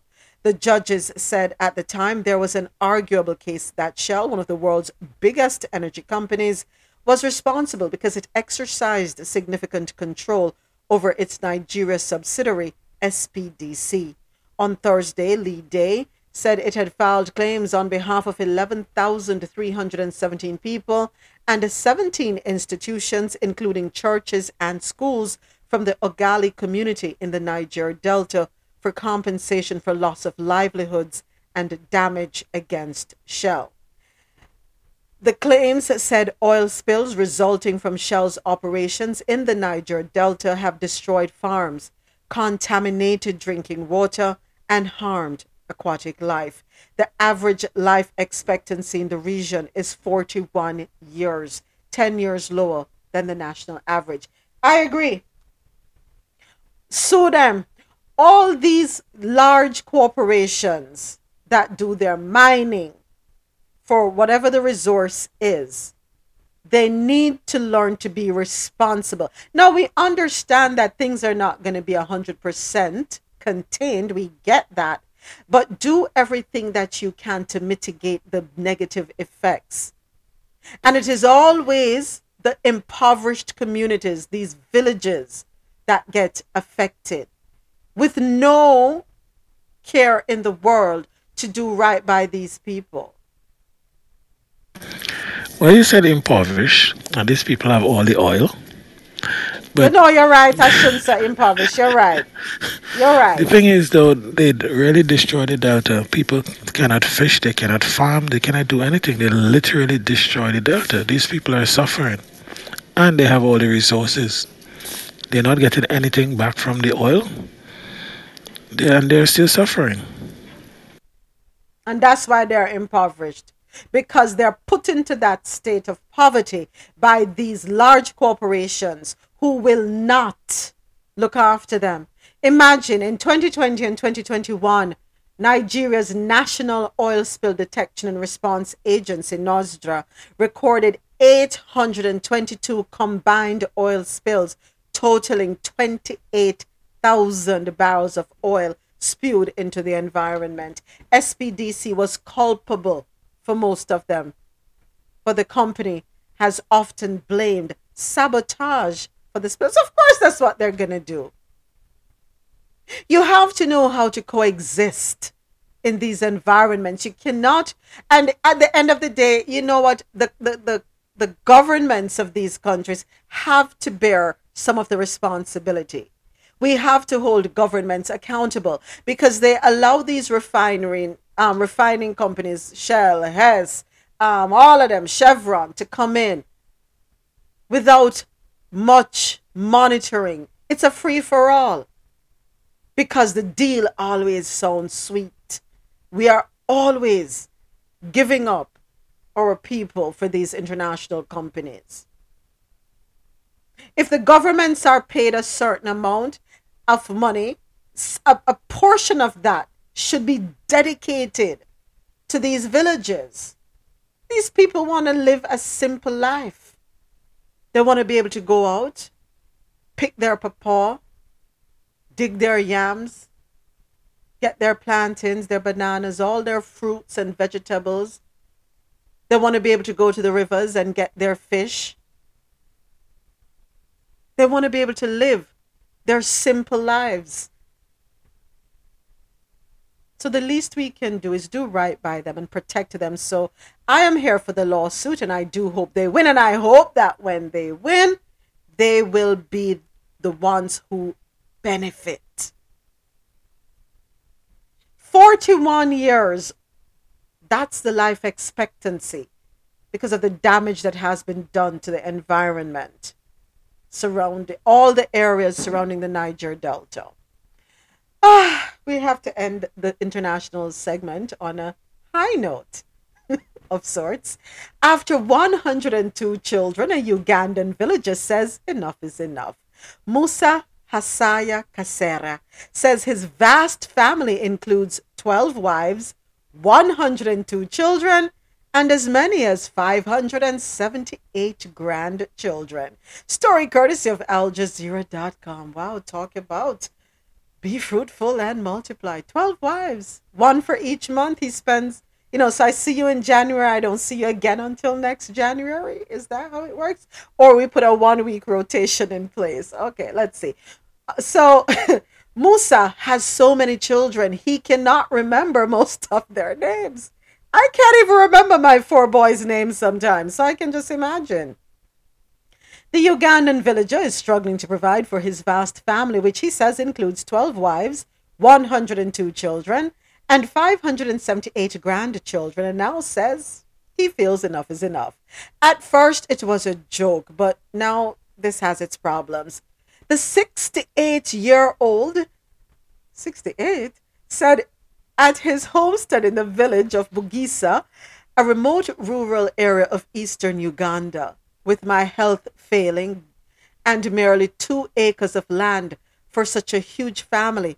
Two of my wives left because I could not afford the basics like food, education, and clothing. Hasahya, who is currently unemployed, has become something of a tourist attraction. Well, there goes your means of income. He said his wives now take birth control to stop the family from expanding further. My wives are on contraceptives, but I am not. I don't expect to have more children because I have learned from my irresponsible act of producing so many children who I can't look after. Hasahya's brood. Oh my gosh, they're not animals. Can we use another word, please? Hasahya's children's lives largely, for the most part, live in dilapidated houses. Its corrugated iron uh, roof rusting away, or in about two dozen grass thatched mud huts nearby. Wow. He married his first wife in 1972 at a traditional ceremony when they were both about 17 and his first child Sandra Nabwire was born a later that was born a year later. Because we were born only two of us, I was advised by my brother, relatives and friends to marry many wives to produce many children to expand our family heritage. So hold on there. Your brother and your relatives now help you with the picking them then. Let them help them advise you and you listen to them, let them help you. No fighting. No fighting. Attracted by his status then as a cattle trader and butcher, Hasahya said villagers would offer their daughters hands in marriage, even some below the age of 18. Child marriage was banned in Uganda, folks, in 1995. It was okay back then. Polygamy is allowed in the East African country according to certain religious traditions. Hasahya's 102 children range in age from 10 to fi- 50. Hold on a second. He is how old? He can be 68. The math is right if he had a child at 17 or 18. But they say he's 68. He, he can't be 68 if he's about 19. No, lie, lie, lie, lie, lie. Yeah, yeah, yeah. I got thrown off for a second. 72. You're right, Javed. Thank you, thank you, thank you. Lord of mercy. Me thrown off with 102 and 500 plus. But, um, Hasahya's 102 children range in age from 10 to 50, while his youngest wife is about 35. The challenge is I can only remember the name of my first and the last born. But some of the children I can't recall their names, he said as he rummaged through piles of old notebooks looking for details about their births. It's the mothers who helped me identify them. Just frackanackle. But Hasahya, listen to this. You think that's bad? Hasahya can't even recall the names of some of his wives. and has to consult one of his sons, a 30 year old school teacher who helps run the family's affairs and is one of the few to have received an education. To resolve disputes in such a large family, they have monthly meetings. Hold on, they say have the wife them. you can't. I'm sorry. I guess you just call everybody babe. Baby. So me and you can walk up to him and say we're wives, and he wouldn't even. know.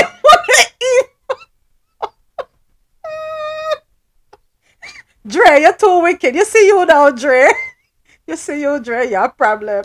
Dre said, you know all those kids aren't his. Dre, stop it. I agree with that statement. hey, hey, out of those 102, probably fo- 40 of them is his, or 30. You're wicked. You're wicked. You're wicked. You're wicked. How many wives? 12? Ah, Jesus. How do you keep up with 12 wives? Oh, Jesus. One Come on. every week you rotate. Yeah, so you know, I see you or you know,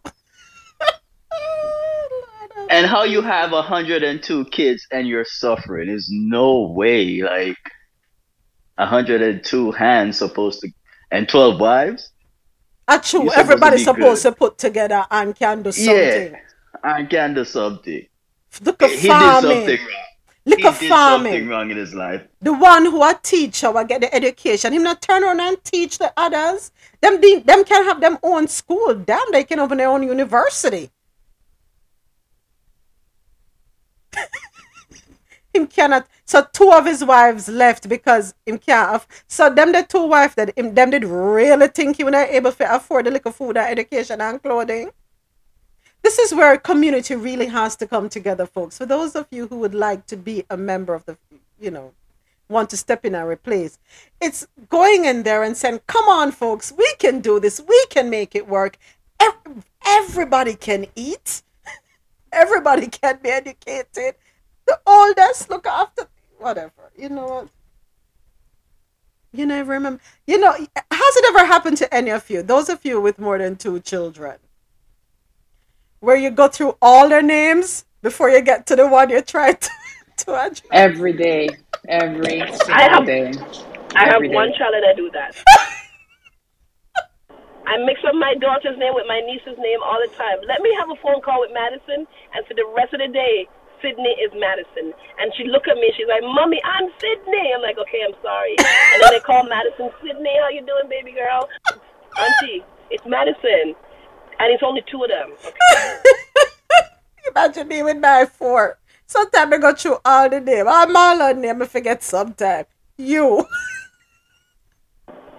grandma had um my grandma had six girls and three boys and she would want sonette and she called me myrna Jackie, barbara girls girls come here Don't laugh. It's not funny because your aunt does the same thing. I am your mother's name every conversation. She calls me by her sister's name, and I'm like, "You're talking to Rhonda, mommy." Oh gosh, you know I'm old, but it's every single conversation she calls me by my aunt's name. Every conversation. Listen, I foresee I'll be calling you Rhonda in the future because I won't remember anything. If it if it goes the way it's been going with my mom, it's about to be the same thing. Because I and I have a boy.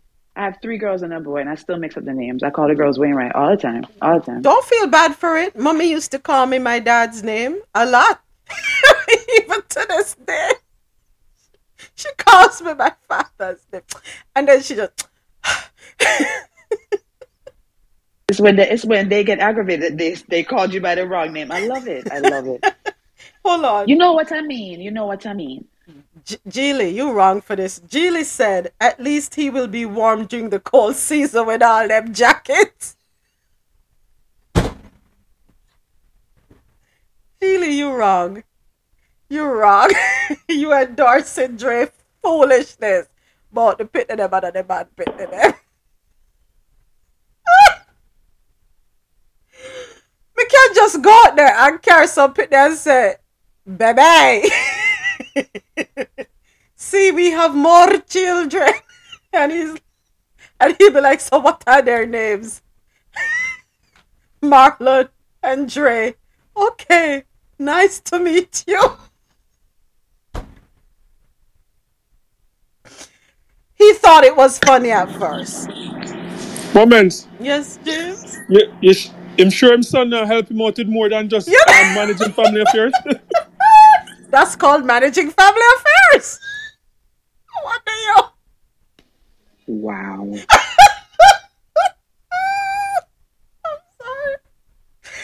I hope um what's his name saw this story.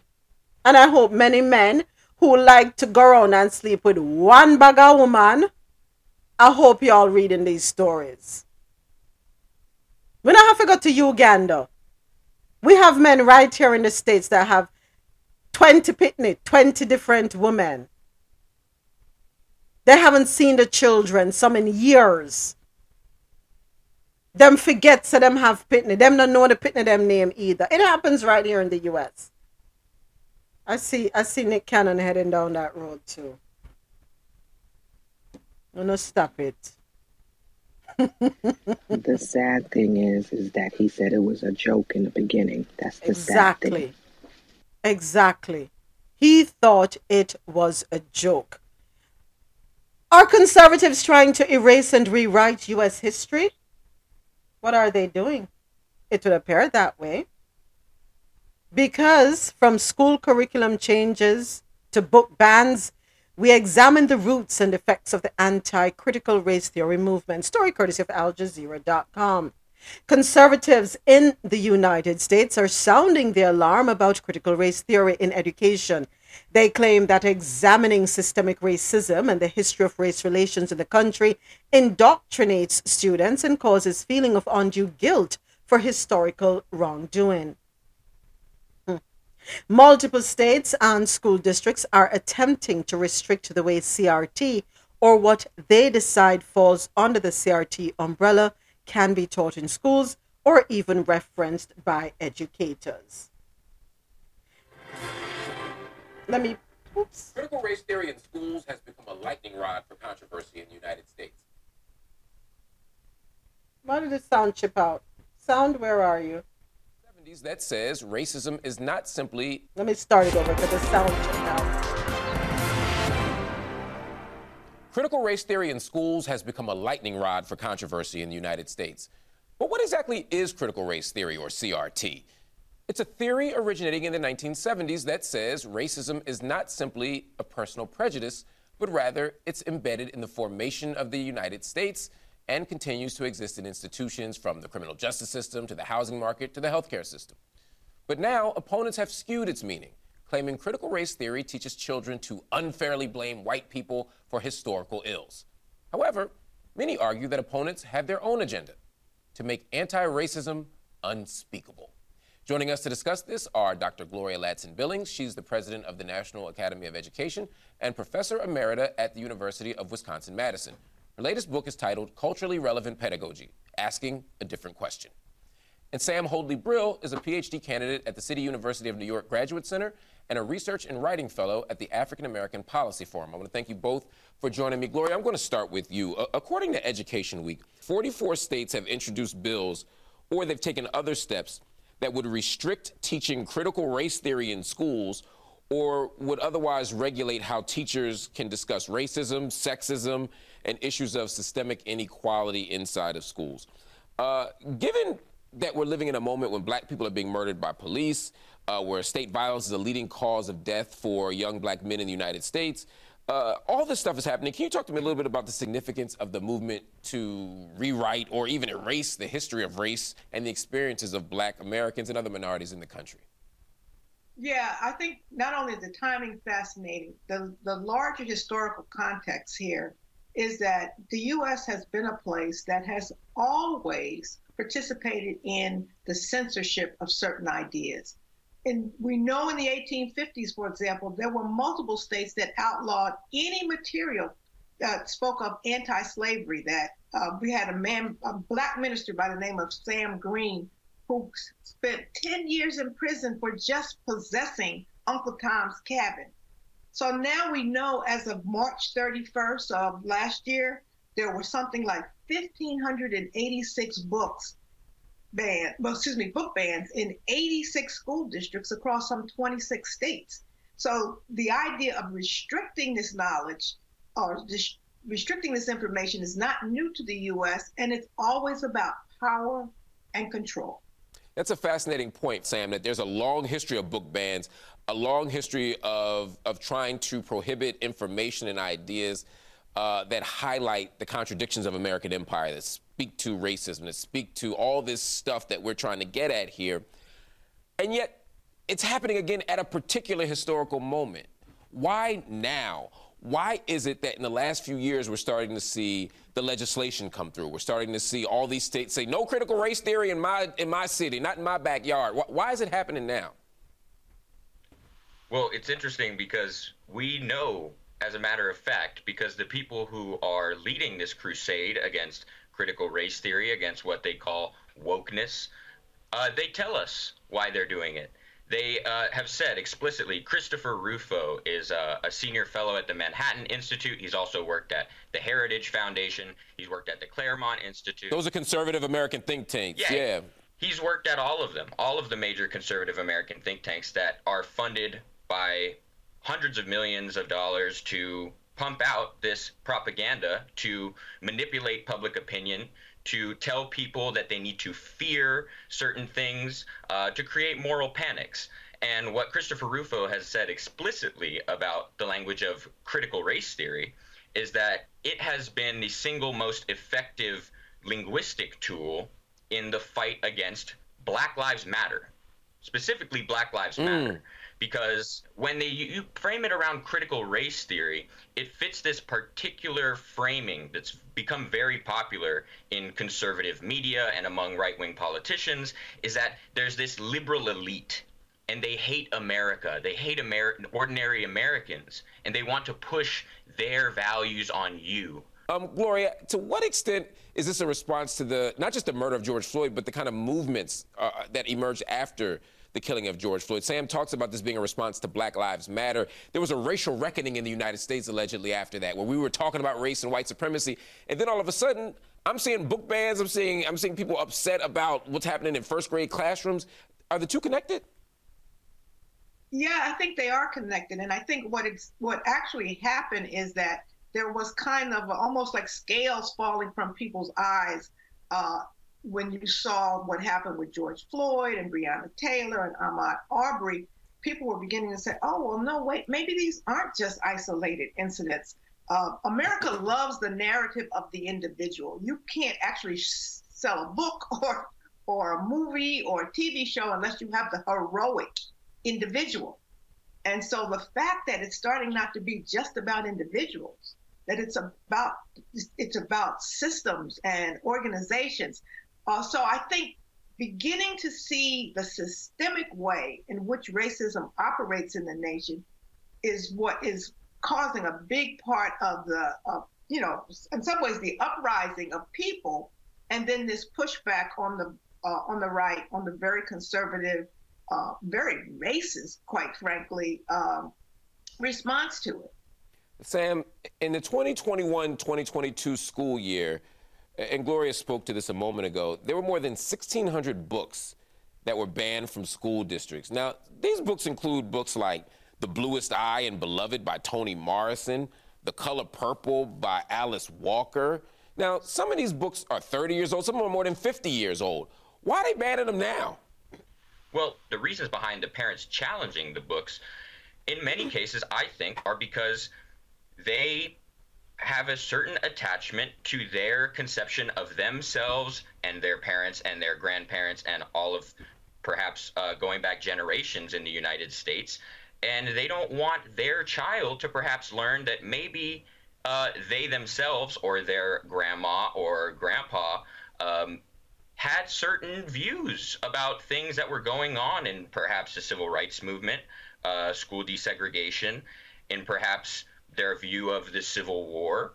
And they don't want their child to be taught versions of history that conflict with the sort of mythological patriotic America as a shining city on a hill narrative that so many people push on their children. And what they do, Gloria, which I find interesting, is they don't say what Sam just said. I could almost accept that. They'd be wrong. I disagree with them. But if they said, look, we, we're white, we like being white, it's working out great for us, and we don't want anything to unsettle what whiteness means to us, I could at least accept the honesty. But what they often do is reframe the books, right? Um, Martin Luther King and the March to Washington. It's a book for kids. And they say, we can't have it in school because of photographs of political violence. Ruby Bridges goes to school, which is a, a story about i- integration of school, getting this little girl into school because of white domestic terrorism in the United States in the 1950s and 60s. They say we can't have the book because it has racist remarks. I mean, that is rich to me, right? We can't show you the, the book about Martin Luther King because he's getting beat and they getting beat. We're, they're the ones beating them. How- it's mind-boggling to me. This feels like backwards world. This feels like something from like Orwell. I, I would agree, Marc, but I also want to put in context for your viewers that we are talking about an incredibly vocal and powerful minority. The latest NPR Ipsos poll indicates that 72% of parents want their kids to learn more about racism. So we're allowing the, you know, the, the tail to wag the dog on this thing. And, you know, you take a state like Texas that has something like 713 book bans. Sam, Gloria said it's a small but vocal minority, and she's right. Um, but this is also a small, vocal, and well-funded, well-organized minority. Groups like Moms for Liberty are the ones going around the country pushing this stuff. They have 200 chapters. These are parent activists. I'm using square, scare quotes because sometimes I've gone to some of these cities. I was in South Carolina two weeks ago, and I'm watching these groups go to parent teacher night. I'm watching them go to school board meetings complaining that their kid is getting this crazy curriculum in South Carolina. And these parents clearly ain't from South Carolina. They don't know South Carolina from South Africa. But they are organized enough to make it seem as if they're outraged parents when in fact they're advancing a political agenda in my estimation. Talk to me about these groups and how powerful they are and how they came to be so. Yeah, these groups are very powerful indeed, and so much of their power comes from portraying themselves as grassroots activists, concerned parents, right? So much of the outrage at school boards is focused on ways that the material that they have challenges to allegedly corrupts their children in certain ways. And it makes you think about uh, what white innocence, what value that has, because the the conversation is never about how banning these books would impact the sort of psyche of a black child in the classroom. It's never about that. You know, in the last three years, despite all the tragedy, there has been a national conversation on race. Young people are having more nuanced and complicated conversations around identity, around power, uh, around difference. Uh, books like 1619 Project, authors like Ibram Kendi are attempting to unpack American history and, and put a spotlight on some things that we ignored before or understated, at least some parts of the, the population. Given all of that, are you all seeing a shift in the way that young people are talking and thinking about race and identity? um, one of the things to be hopeful about, uh, Marc, is the fact that there are coalitions building. So while it is a very anti-black attack, it's also an anti-gay attack. It's an anti-trans attack. It is so these, you know, um, identities go across racial lines, and so you are seeing a kind of coalition of people saying we have to pull together to stop this. And our young people, they just don't think of race and, and gender and sexuality in the same categories as previous generations. They are much more fluid in their thinking. And anybody who knows anything about adolescent development knows that the one way to get young people to do something is to tell them they can't. Can't do it. So I'm I'm excited about what our young people are about to, be, to do. And I want to thank you so much for joining me on UpFront. It's been great talking to you. All right. So Thank you both so much. All right, everybody. That is our. she said something that's so true. And I think that's something that we have spoken about here. And yes, I know it was a lengthy listen, 12 minutes, but I think it was worth listening to. And um, that was the voice, the interviewer, uh, is um, Marc Lamont Hill from Upfront on Al Jazeera. He was speaking with Gloria Ladson Billings, the former National Academy of Education president, and Sam Hoadley Brill, a research and writing fellow at the African American Policy Forum. Shed a little more light, give us a little more understanding. But yes, we can be hopeful as we celebrate Black History Month and all that it comes with the history, the relevance, we can remain hopeful. As uh, Mrs. Billings, Ladson Billings pointed out, the generation that we are raising, and we have come to terms with them, we've come face to face with them, they're different from us. You know, when you hear them saying, you'll hear young people say, Oh, I'm not my ancestors, so don't get it twisted. Take them seriously. And that is why it is so important for us to hone them as much as we can, to encourage them because they are not here for racism. They are not here for segregation. They are not here for discrimination. They are not here for division. They are more for equality and equity and respect. And you're going to accept me for who I am. They're here to challenge every ideology that we have held on to that has been passed down to us throughout the generations. Now, I'm not saying they're all like that because unfortunately, you do have those who live in the very remote areas who only come out to um, the suburbs or the, you know, rural areas to get their coal or their ice and then they go back into the wilderness. You have those and you can't touch those at all. And those are the ones that the um, GOP are relying on to help them push their agenda.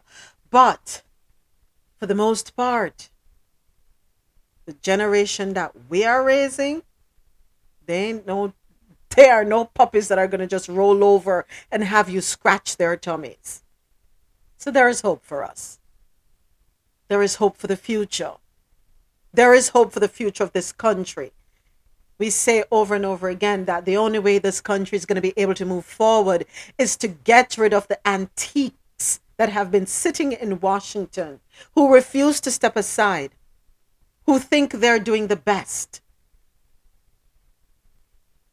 It's time for them to go and replace them with these young, brilliant minds. What's the minimum age? When we spoke about the young man a couple weeks ago, what's the minimum age to get into to be um in the Senate or in Congress? Was it 23 or something like that? 20 something.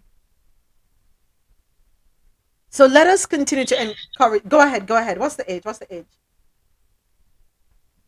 I, I wasn't going to give the age. Oh. I Oh, was going to comment on something else. Go ahead. You can have somebody find that. right.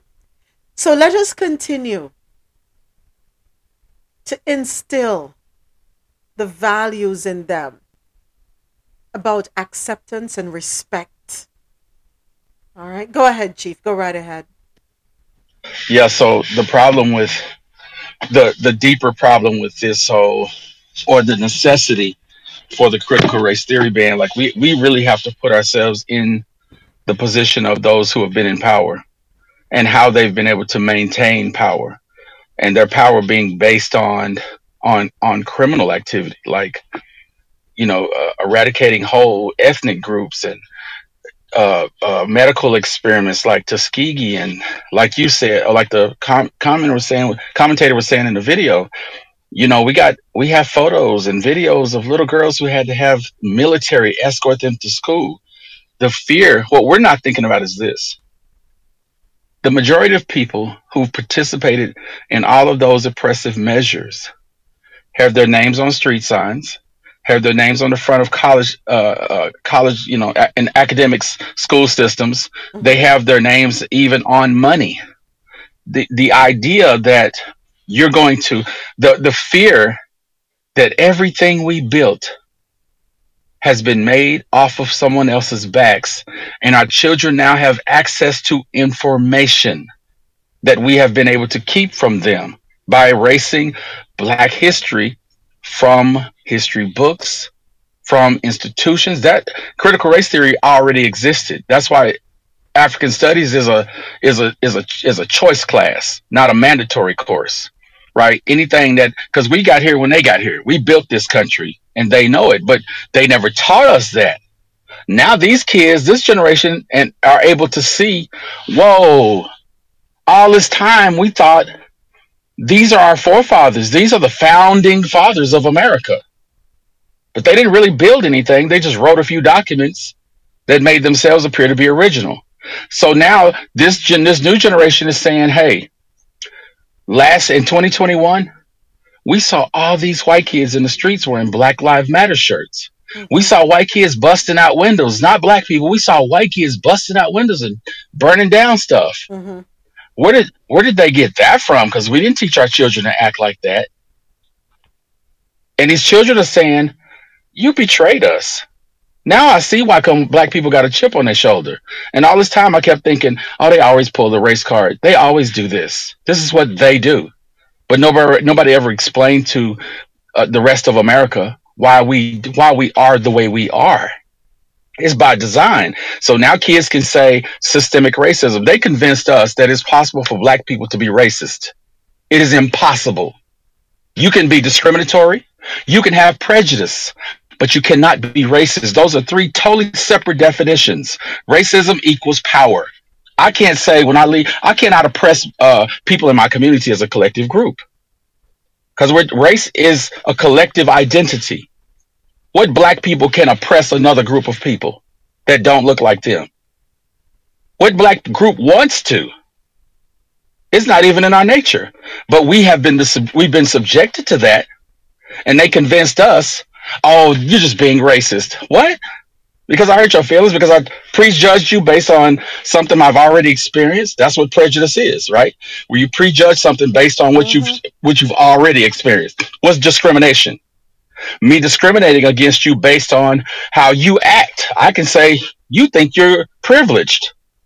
Oh, wait a minute. Why are you discriminating against me? I, I'm just I I pulled myself up by my bootstraps. Oh, the bootstraps that you stole from me. We don't see that's, that's it's a different climate. It's a different level of awareness, and we have to really understand what they're afraid of. They know that the people we're talking about right now st- are still living. This is not like slavery, where we're talking about uh, over a century ago, and you and, and nobody's alive. You're talking about who were those? Who was in that crowd where that little girl climbed up the steps with the military? What, who, which number of them are famous now? Which one, which of them are politicians? Which of them are judges? Which of them are, are have uh, a chief a chieftaincy office in in uh, the police department or the military? Which of them got named? You see what I'm saying? Those people live today, so they're afraid that their history is going to get blowed up, and there's going to be a big expose on their whole pedigree. That's America. Three Ks, not a C. Thank you so much, Chief. Thank you. But we will be hopeful. Sonette, do Yes. you have our um, icon for today? Or Black History icon for today? I didn't get back in the house, but I'll tell you a little bit. And you know what? It's something you talked about before. It's Bessie Coleman, the American um, aviator. She got her um, she got her flying lessons in Paris when she wanted to be a, fly, a pilot. But I, I left the book upstairs. I was out doing drop off. Okay, don't worry about it. Don't worry about it. So I have one in the meantime. And yes, we did talk about Bessie thanks to Javette when she sent the article over courtesy of Good News um, Network. So here is one from NPR.org. Yale honors the work of a nine year old black girl whose neighbor reported her to the police. Ooh, nine year old Bobby. Wil- You know what? Let me let me pin the link at the top of the page for my folks on Clubhouse. Bear with me one second. QMZ and John No Radio. Appreciate uh, appreciate it. Yeah. So nine year old Bobby Wilson will may be in the fourth grade, but last month the Yale School of Public Health held a ceremony honoring the budding scientist's recent work. The university entered Bobby's collection of 27 spotted lantern fl- lantern flies. We call them what in Jamaica? Lantern flies. Peenie Wallie. Anyway, an extremely invasive species that is harmful to trees and other plants into the Peabody Museum of Natural History database. Bobby was also presented with the title of donor scientist during the January 20 ceremony. We wanted to show her bravery and how inspiring she is, and we just want to make sure she continues to feel honored and loved by the Yale community. That's according to Ijeoma Opara, an assistant professor at the school. The accolades come just three months after Bobby, who is black, made headlines when former Caldwell City Council member Gordon Lawshe, who is white, called local police on the girl. She was collecting spotted lanternfly specimens. Her neighbor became frightened and called the cops. On October 22, Lawshe Lawshe was home, and things in the mostly white neighborhood seemed copacetic. But looking at the tree lined street, Lawshe saw something scary. Recognizing it is not that it was not an emergency per se, he called the police department dispatcher instead. There's a little black woman walking, spraying stuff on the sidewalks and trees on Elizabeth and Florence. Lawshe told the dispatcher, according to a call obtained by CNN. I don't know what the hell she's doing. It scares me, though. Outside, Bobby, a petite child who wears pink framed glasses, was doing her bit to comply with the state's Stomp It Out campaign, which urges New Jersey residents to help eradicate the spotted lanternfly infestation. She'd learned about it at school and made her own version of an insect repellent she had seen on TikTok. Making her way from tree to tree, Bobby would spray the bugs, pluck them from the tree, and drop them into a plastic bottle. Bobby was still at it when an officer arrived, curious about what she was doing.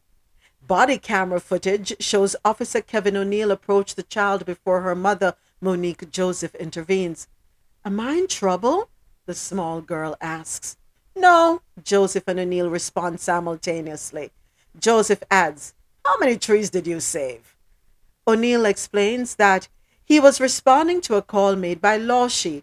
The information appears to baffle Joseph, who has said that she has lived across the street from the 71 year old for eight years and that they are on friendly terms.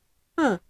Unable to shake the gnawing feeling that things could have easily escalated and ended in tragedy, as they have in other circumstances involving black children and law enforcement, Joseph decided to address the issue head on at a Caldwell City Council meeting a few weeks later.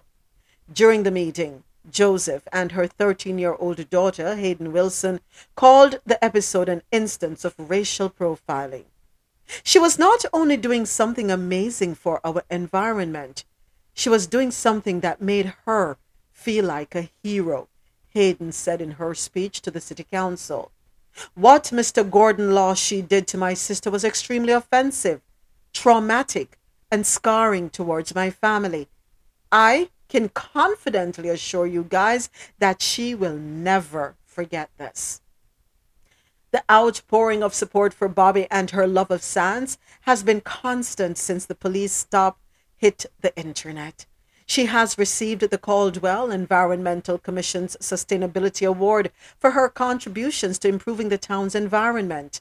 At least one science writer has given Bobby a collection of books and stickers to encourage her passion for learning.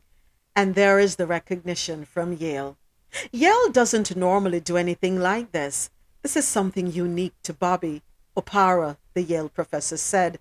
She helped organize the recent ceremony and previously invited Bobby and her sister to the campus to meet other successful black female scientists and to counter the horrible memories of that day. Shortly after the police encounter, Joseph told CNN that her nine year old hasn't been the same, but at the ceremony, she expressed gratitude for the community that has rallied around the entire family. You know, you hear about racism, You kind of experience it in your peripheral if you're lucky in your life. It doesn't come knocking on your door. That morning when it happened, my world stopped, Bobby's mother said.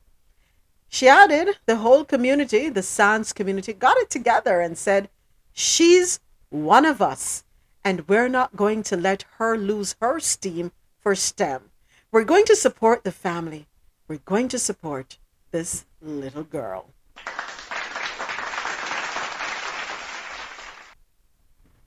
Yes, Javette, indeed. Give her a college scholarship so that when it's that time, she can step into it. You live across the street from me.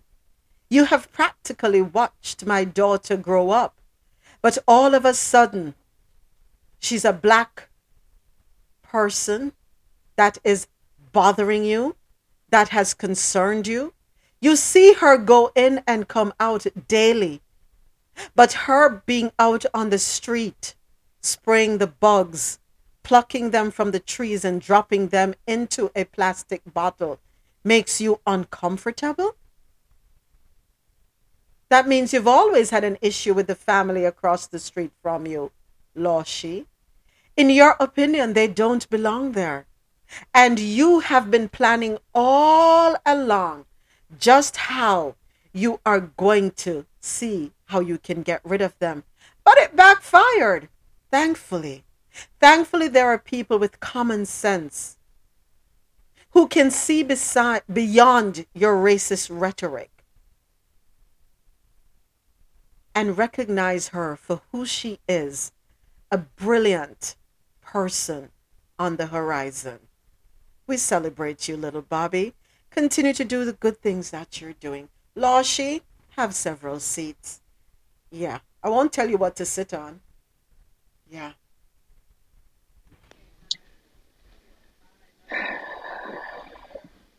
Go ahead, Javette.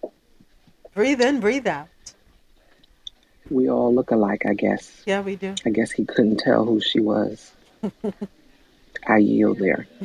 He could have just as easily went across the street and knocked on the door. But we all look alike, Mhm. right? Mhm. So he couldn't distinguish whether she lived there or not.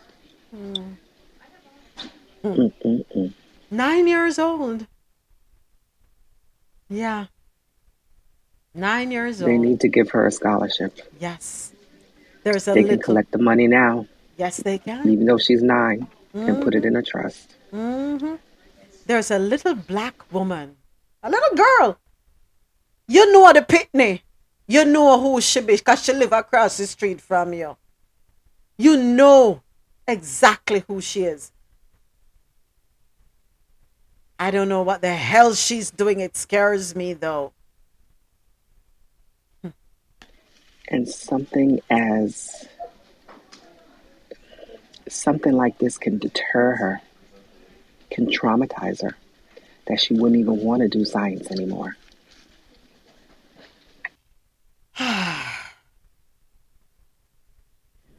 I'm I'm happy that the poli- that they sent out a police officer who had his head on his shoulders today or that day, because that could have been extreme. That could have been a death sentence for a child. Mm-hmm. Mm-hmm.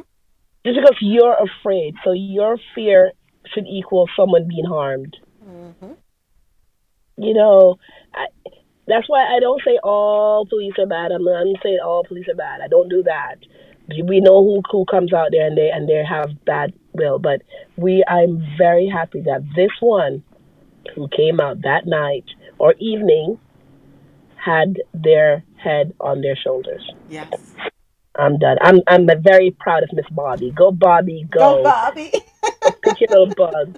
Go play with your little bug. You know, this girl, she got a nice little head on her shoulders. Oh yes. Wish her all the best. Oh, yes. Great things are ahead for her. And I have to agree. Thankfully, the right officer was dispatched. In health and science news, this is so important, folks. If you use eye drops for artificial tears, please check your cabinets, your bedside um, tables, or your bathroom counters, wherever you keep them. Global Pharma Healthcare is issuing a recall of its artificial tears lubricant eye drops that were distributed by EzriCare and Delsam Pharma due to possible contamination, the U.S. Food and Drug Administration said on Thursday. Let me go ahead and put the link um, at the top of the page for Clubhouse uh, Health and Science. Here we go. Let me grab this here real quick, just in case you want to check um, your cabinets or counters to see if you have this product lurking around. Uh, paste. Here we go. Okay. So the drops were sold online across the US in multi dose bottles. Consumers should stop using them and report any adverse reactions to the FDA. The U.S. Centers for Disease Control and Prevention is investigating 55 reports of infections, one fatal in 12 states that may be linked with the products. The CDC says it received reports of infections of the cornea, intraocular fluids, respiratory tract, and urinary tract, as well as sepsis. Some of the cases involved permanent vision loss or hospitalization, and one person died. Most people with infections reported using at least one of more than 10 brands of artificial tears, the agency says, and the majority of these patients reported using EzriCare's product. These eye drops are preservative free, meaning they do not have ingredients to prevent bacterial growth. So take a look at the package, my folks, on Clubhouse. For those who are listening online, qmzradio.com, janoradio.com. These tears, artificial tears, are purchased online. The packaging is white and blue, white box with blue writing, and it says Delsam Pharma's artificial tears. Okay, please, they're lubricant eye drops, half ounce fluid or half fluid ounces, 15 milliliters. Um, please check your counters, and if you have them, stop using immediately. Please do. Okay. Uh, yeah. Up next, in business and tech news, Netflix reveals details on um, policy that prevents password sharing, courtesy of Baller Alert. Uh, on Wednesday, the streaming giants FAQ Petra Chile, Peru, and Costa Rica stated the company is cracking down on shareable accounts. According to the website, anyone in your household, those who live with you at your primary location, can use a Netflix account. Household members will need to connect to the Wi Fi at your primary location. Open the Netflix app or website and watch something at least once every 31 days to maintain access to the content. Individuals not a part of the household will be forced to purchase their own account or be added as an extra member to another account. However, the cost of adding an extra member to a plan is less than the price of Netflix's basic plan. So when someone signs into your account from a device that is not part of your primary location, or if your account is accessed persistently from another per, per, uh, location, that device may be blocked from watching Netflix. In addition, the streaming giant will utilize IP addresses, IDs, and account activity to track devices associated with the primary location of the account. All right, so Senator urging that TikTok be removed from Apple and Google app stores. So, not just government devices, they're pushing for more. Lawmakers on Capitol Hill have targeted Apple and Google for their support of TikTok. On Thursday, Senator Michael Bennet wrote to Apple CEO Tim Cook and Google CEO Sundar Pichai, urging them to remove TikTok from their respective app stores, citing concerns about the company's data handling pro- uh, practices. Like most social media networks, TikTok collects vast and sophisticated data from its users. Unlike most social media networks, TikTok poses a unique concern. He added that TikTok's vast influence and aggressive data collection pose a specific threat to U.S. national security because of its parent company's obligations under Chinese law. TikTok has more than 100 million monthly active users in the United States, has come under increased investigation from state and federal authorities over concerns that Chinese authorities may obtain American data. Oh, the fight goes on. The fight goes on with a TikToker. Oh, did y'all hear about this one, Ilhan Omar? Let me see if we can cover this one. Yeah, I think we have time. So, House Republicans vote to remove Representative Ilhan Omar from the Foreign Affairs Committee. Story courtesy of NPR.org. So, House Republicans have voted to remove Minnesota Democratic Representative Ilhan Omar from the Foreign Affairs Committee, citing past controversial comments she made about Israel and concerns over her objectivity. The vote was 218 to 211 along party lines. In her first term, Omar drew criticism from Republicans and Democrats alike for tweets that invoked anti Semitic tropes.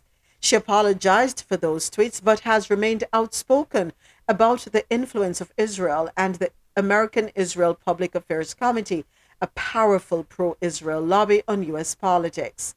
The resolution, introduced by Representative Max Miller, Republican for Ohio, stated that Omar has disqualified herself from serving on the Committee on Foreign Affairs, a panel that is viewed by nations around the world as speaking for Congress on matters of international importance and national security. Miller, who is one of two Jewish Republicans in the House, said in a statement that Omar cannot be an objective decision maker on the Foreign Affairs Committee given her biases against Israel and against the Jewish people. Omar, who herself has faced anti Muslim bigotry since taking office, told reporters last week that the move to remove her from the committee was purely partisan.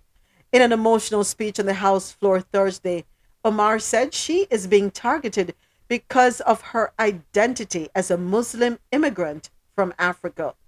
Is anyone surprised that I'm somehow deemed unworthy to speak about American foreign policy? Or that they see me as a powerful voice that needs to be silenced? I didn't come to Congress to be silent. Her experiences as an immigrant and refugee who survived a civil war give her a valuable and unique perspective on American foreign policy, she added. Uh, Omar, I'm so sorry to let you know. When you come to Congress, you got to be silent. They don't want to hear what you have to say. They are not okay with you displaying any form of anti Semitism, despite what you have experienced, all the anti Muslim bigotry. They don't care about that. They don't care about that. That's that's that's that's irrelevant. It doesn't count. Go sit down one side with that. But they do care about anti Semitism and its um, far reaching effects. So you have to be silent, unfortunately.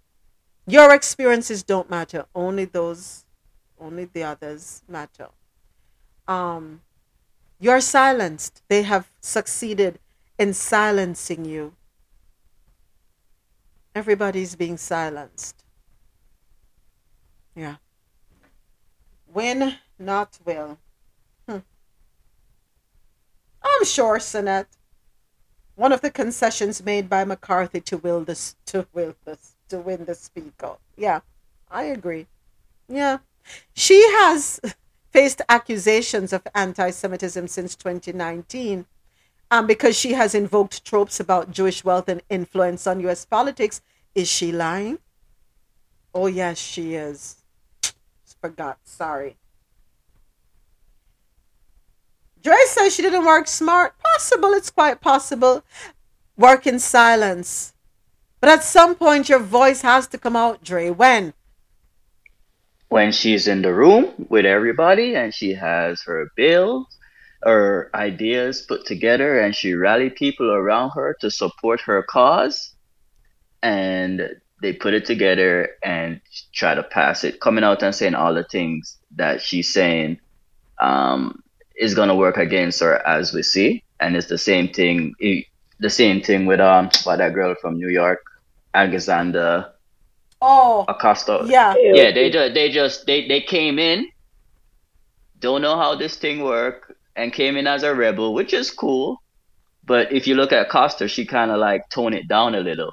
You have to know how to be more diplomatic in this space to get the things that you want done. Coming out and, and, and just bashing everything is, is it's not gonna work. It's gonna work against you, and that's what happened to Omar. Do you think though, um, Dre, that this was the perfect um weapon to use against her because they probably never wanted her there to begin with, considering how she identifies? Um, yeah, I don't know what to say about that, but yeah, they didn't want her there from the beginning, and that's why I said she should have known that, and she should have worked smarter as a as a, a Muslim woman in Congress. She should have known what she's stepping into and know that she has to work smarter and rally people around her cause, and she didn't do that. All right. So what Dre is saying is that she should She was too navigate- vocal and yeah, navigate it better. Go Yeah. ahead. Okay. So you would say it's a lesson for others um, who identify as Muslim out of the country of Africa with their own experiences and their ideas and their observations to move differently, learn from is this. a lesson is is a lesson for everybody that's in the minority that Okay. want to get stuff done and when you're in the minority in in in in in business in companies in politics you have to know how to maneuver the field Chestnut checkers. Got it. Exactly. Uh, all right. And it is that time, unfortunately. I wish we had more time to delve into the conversation.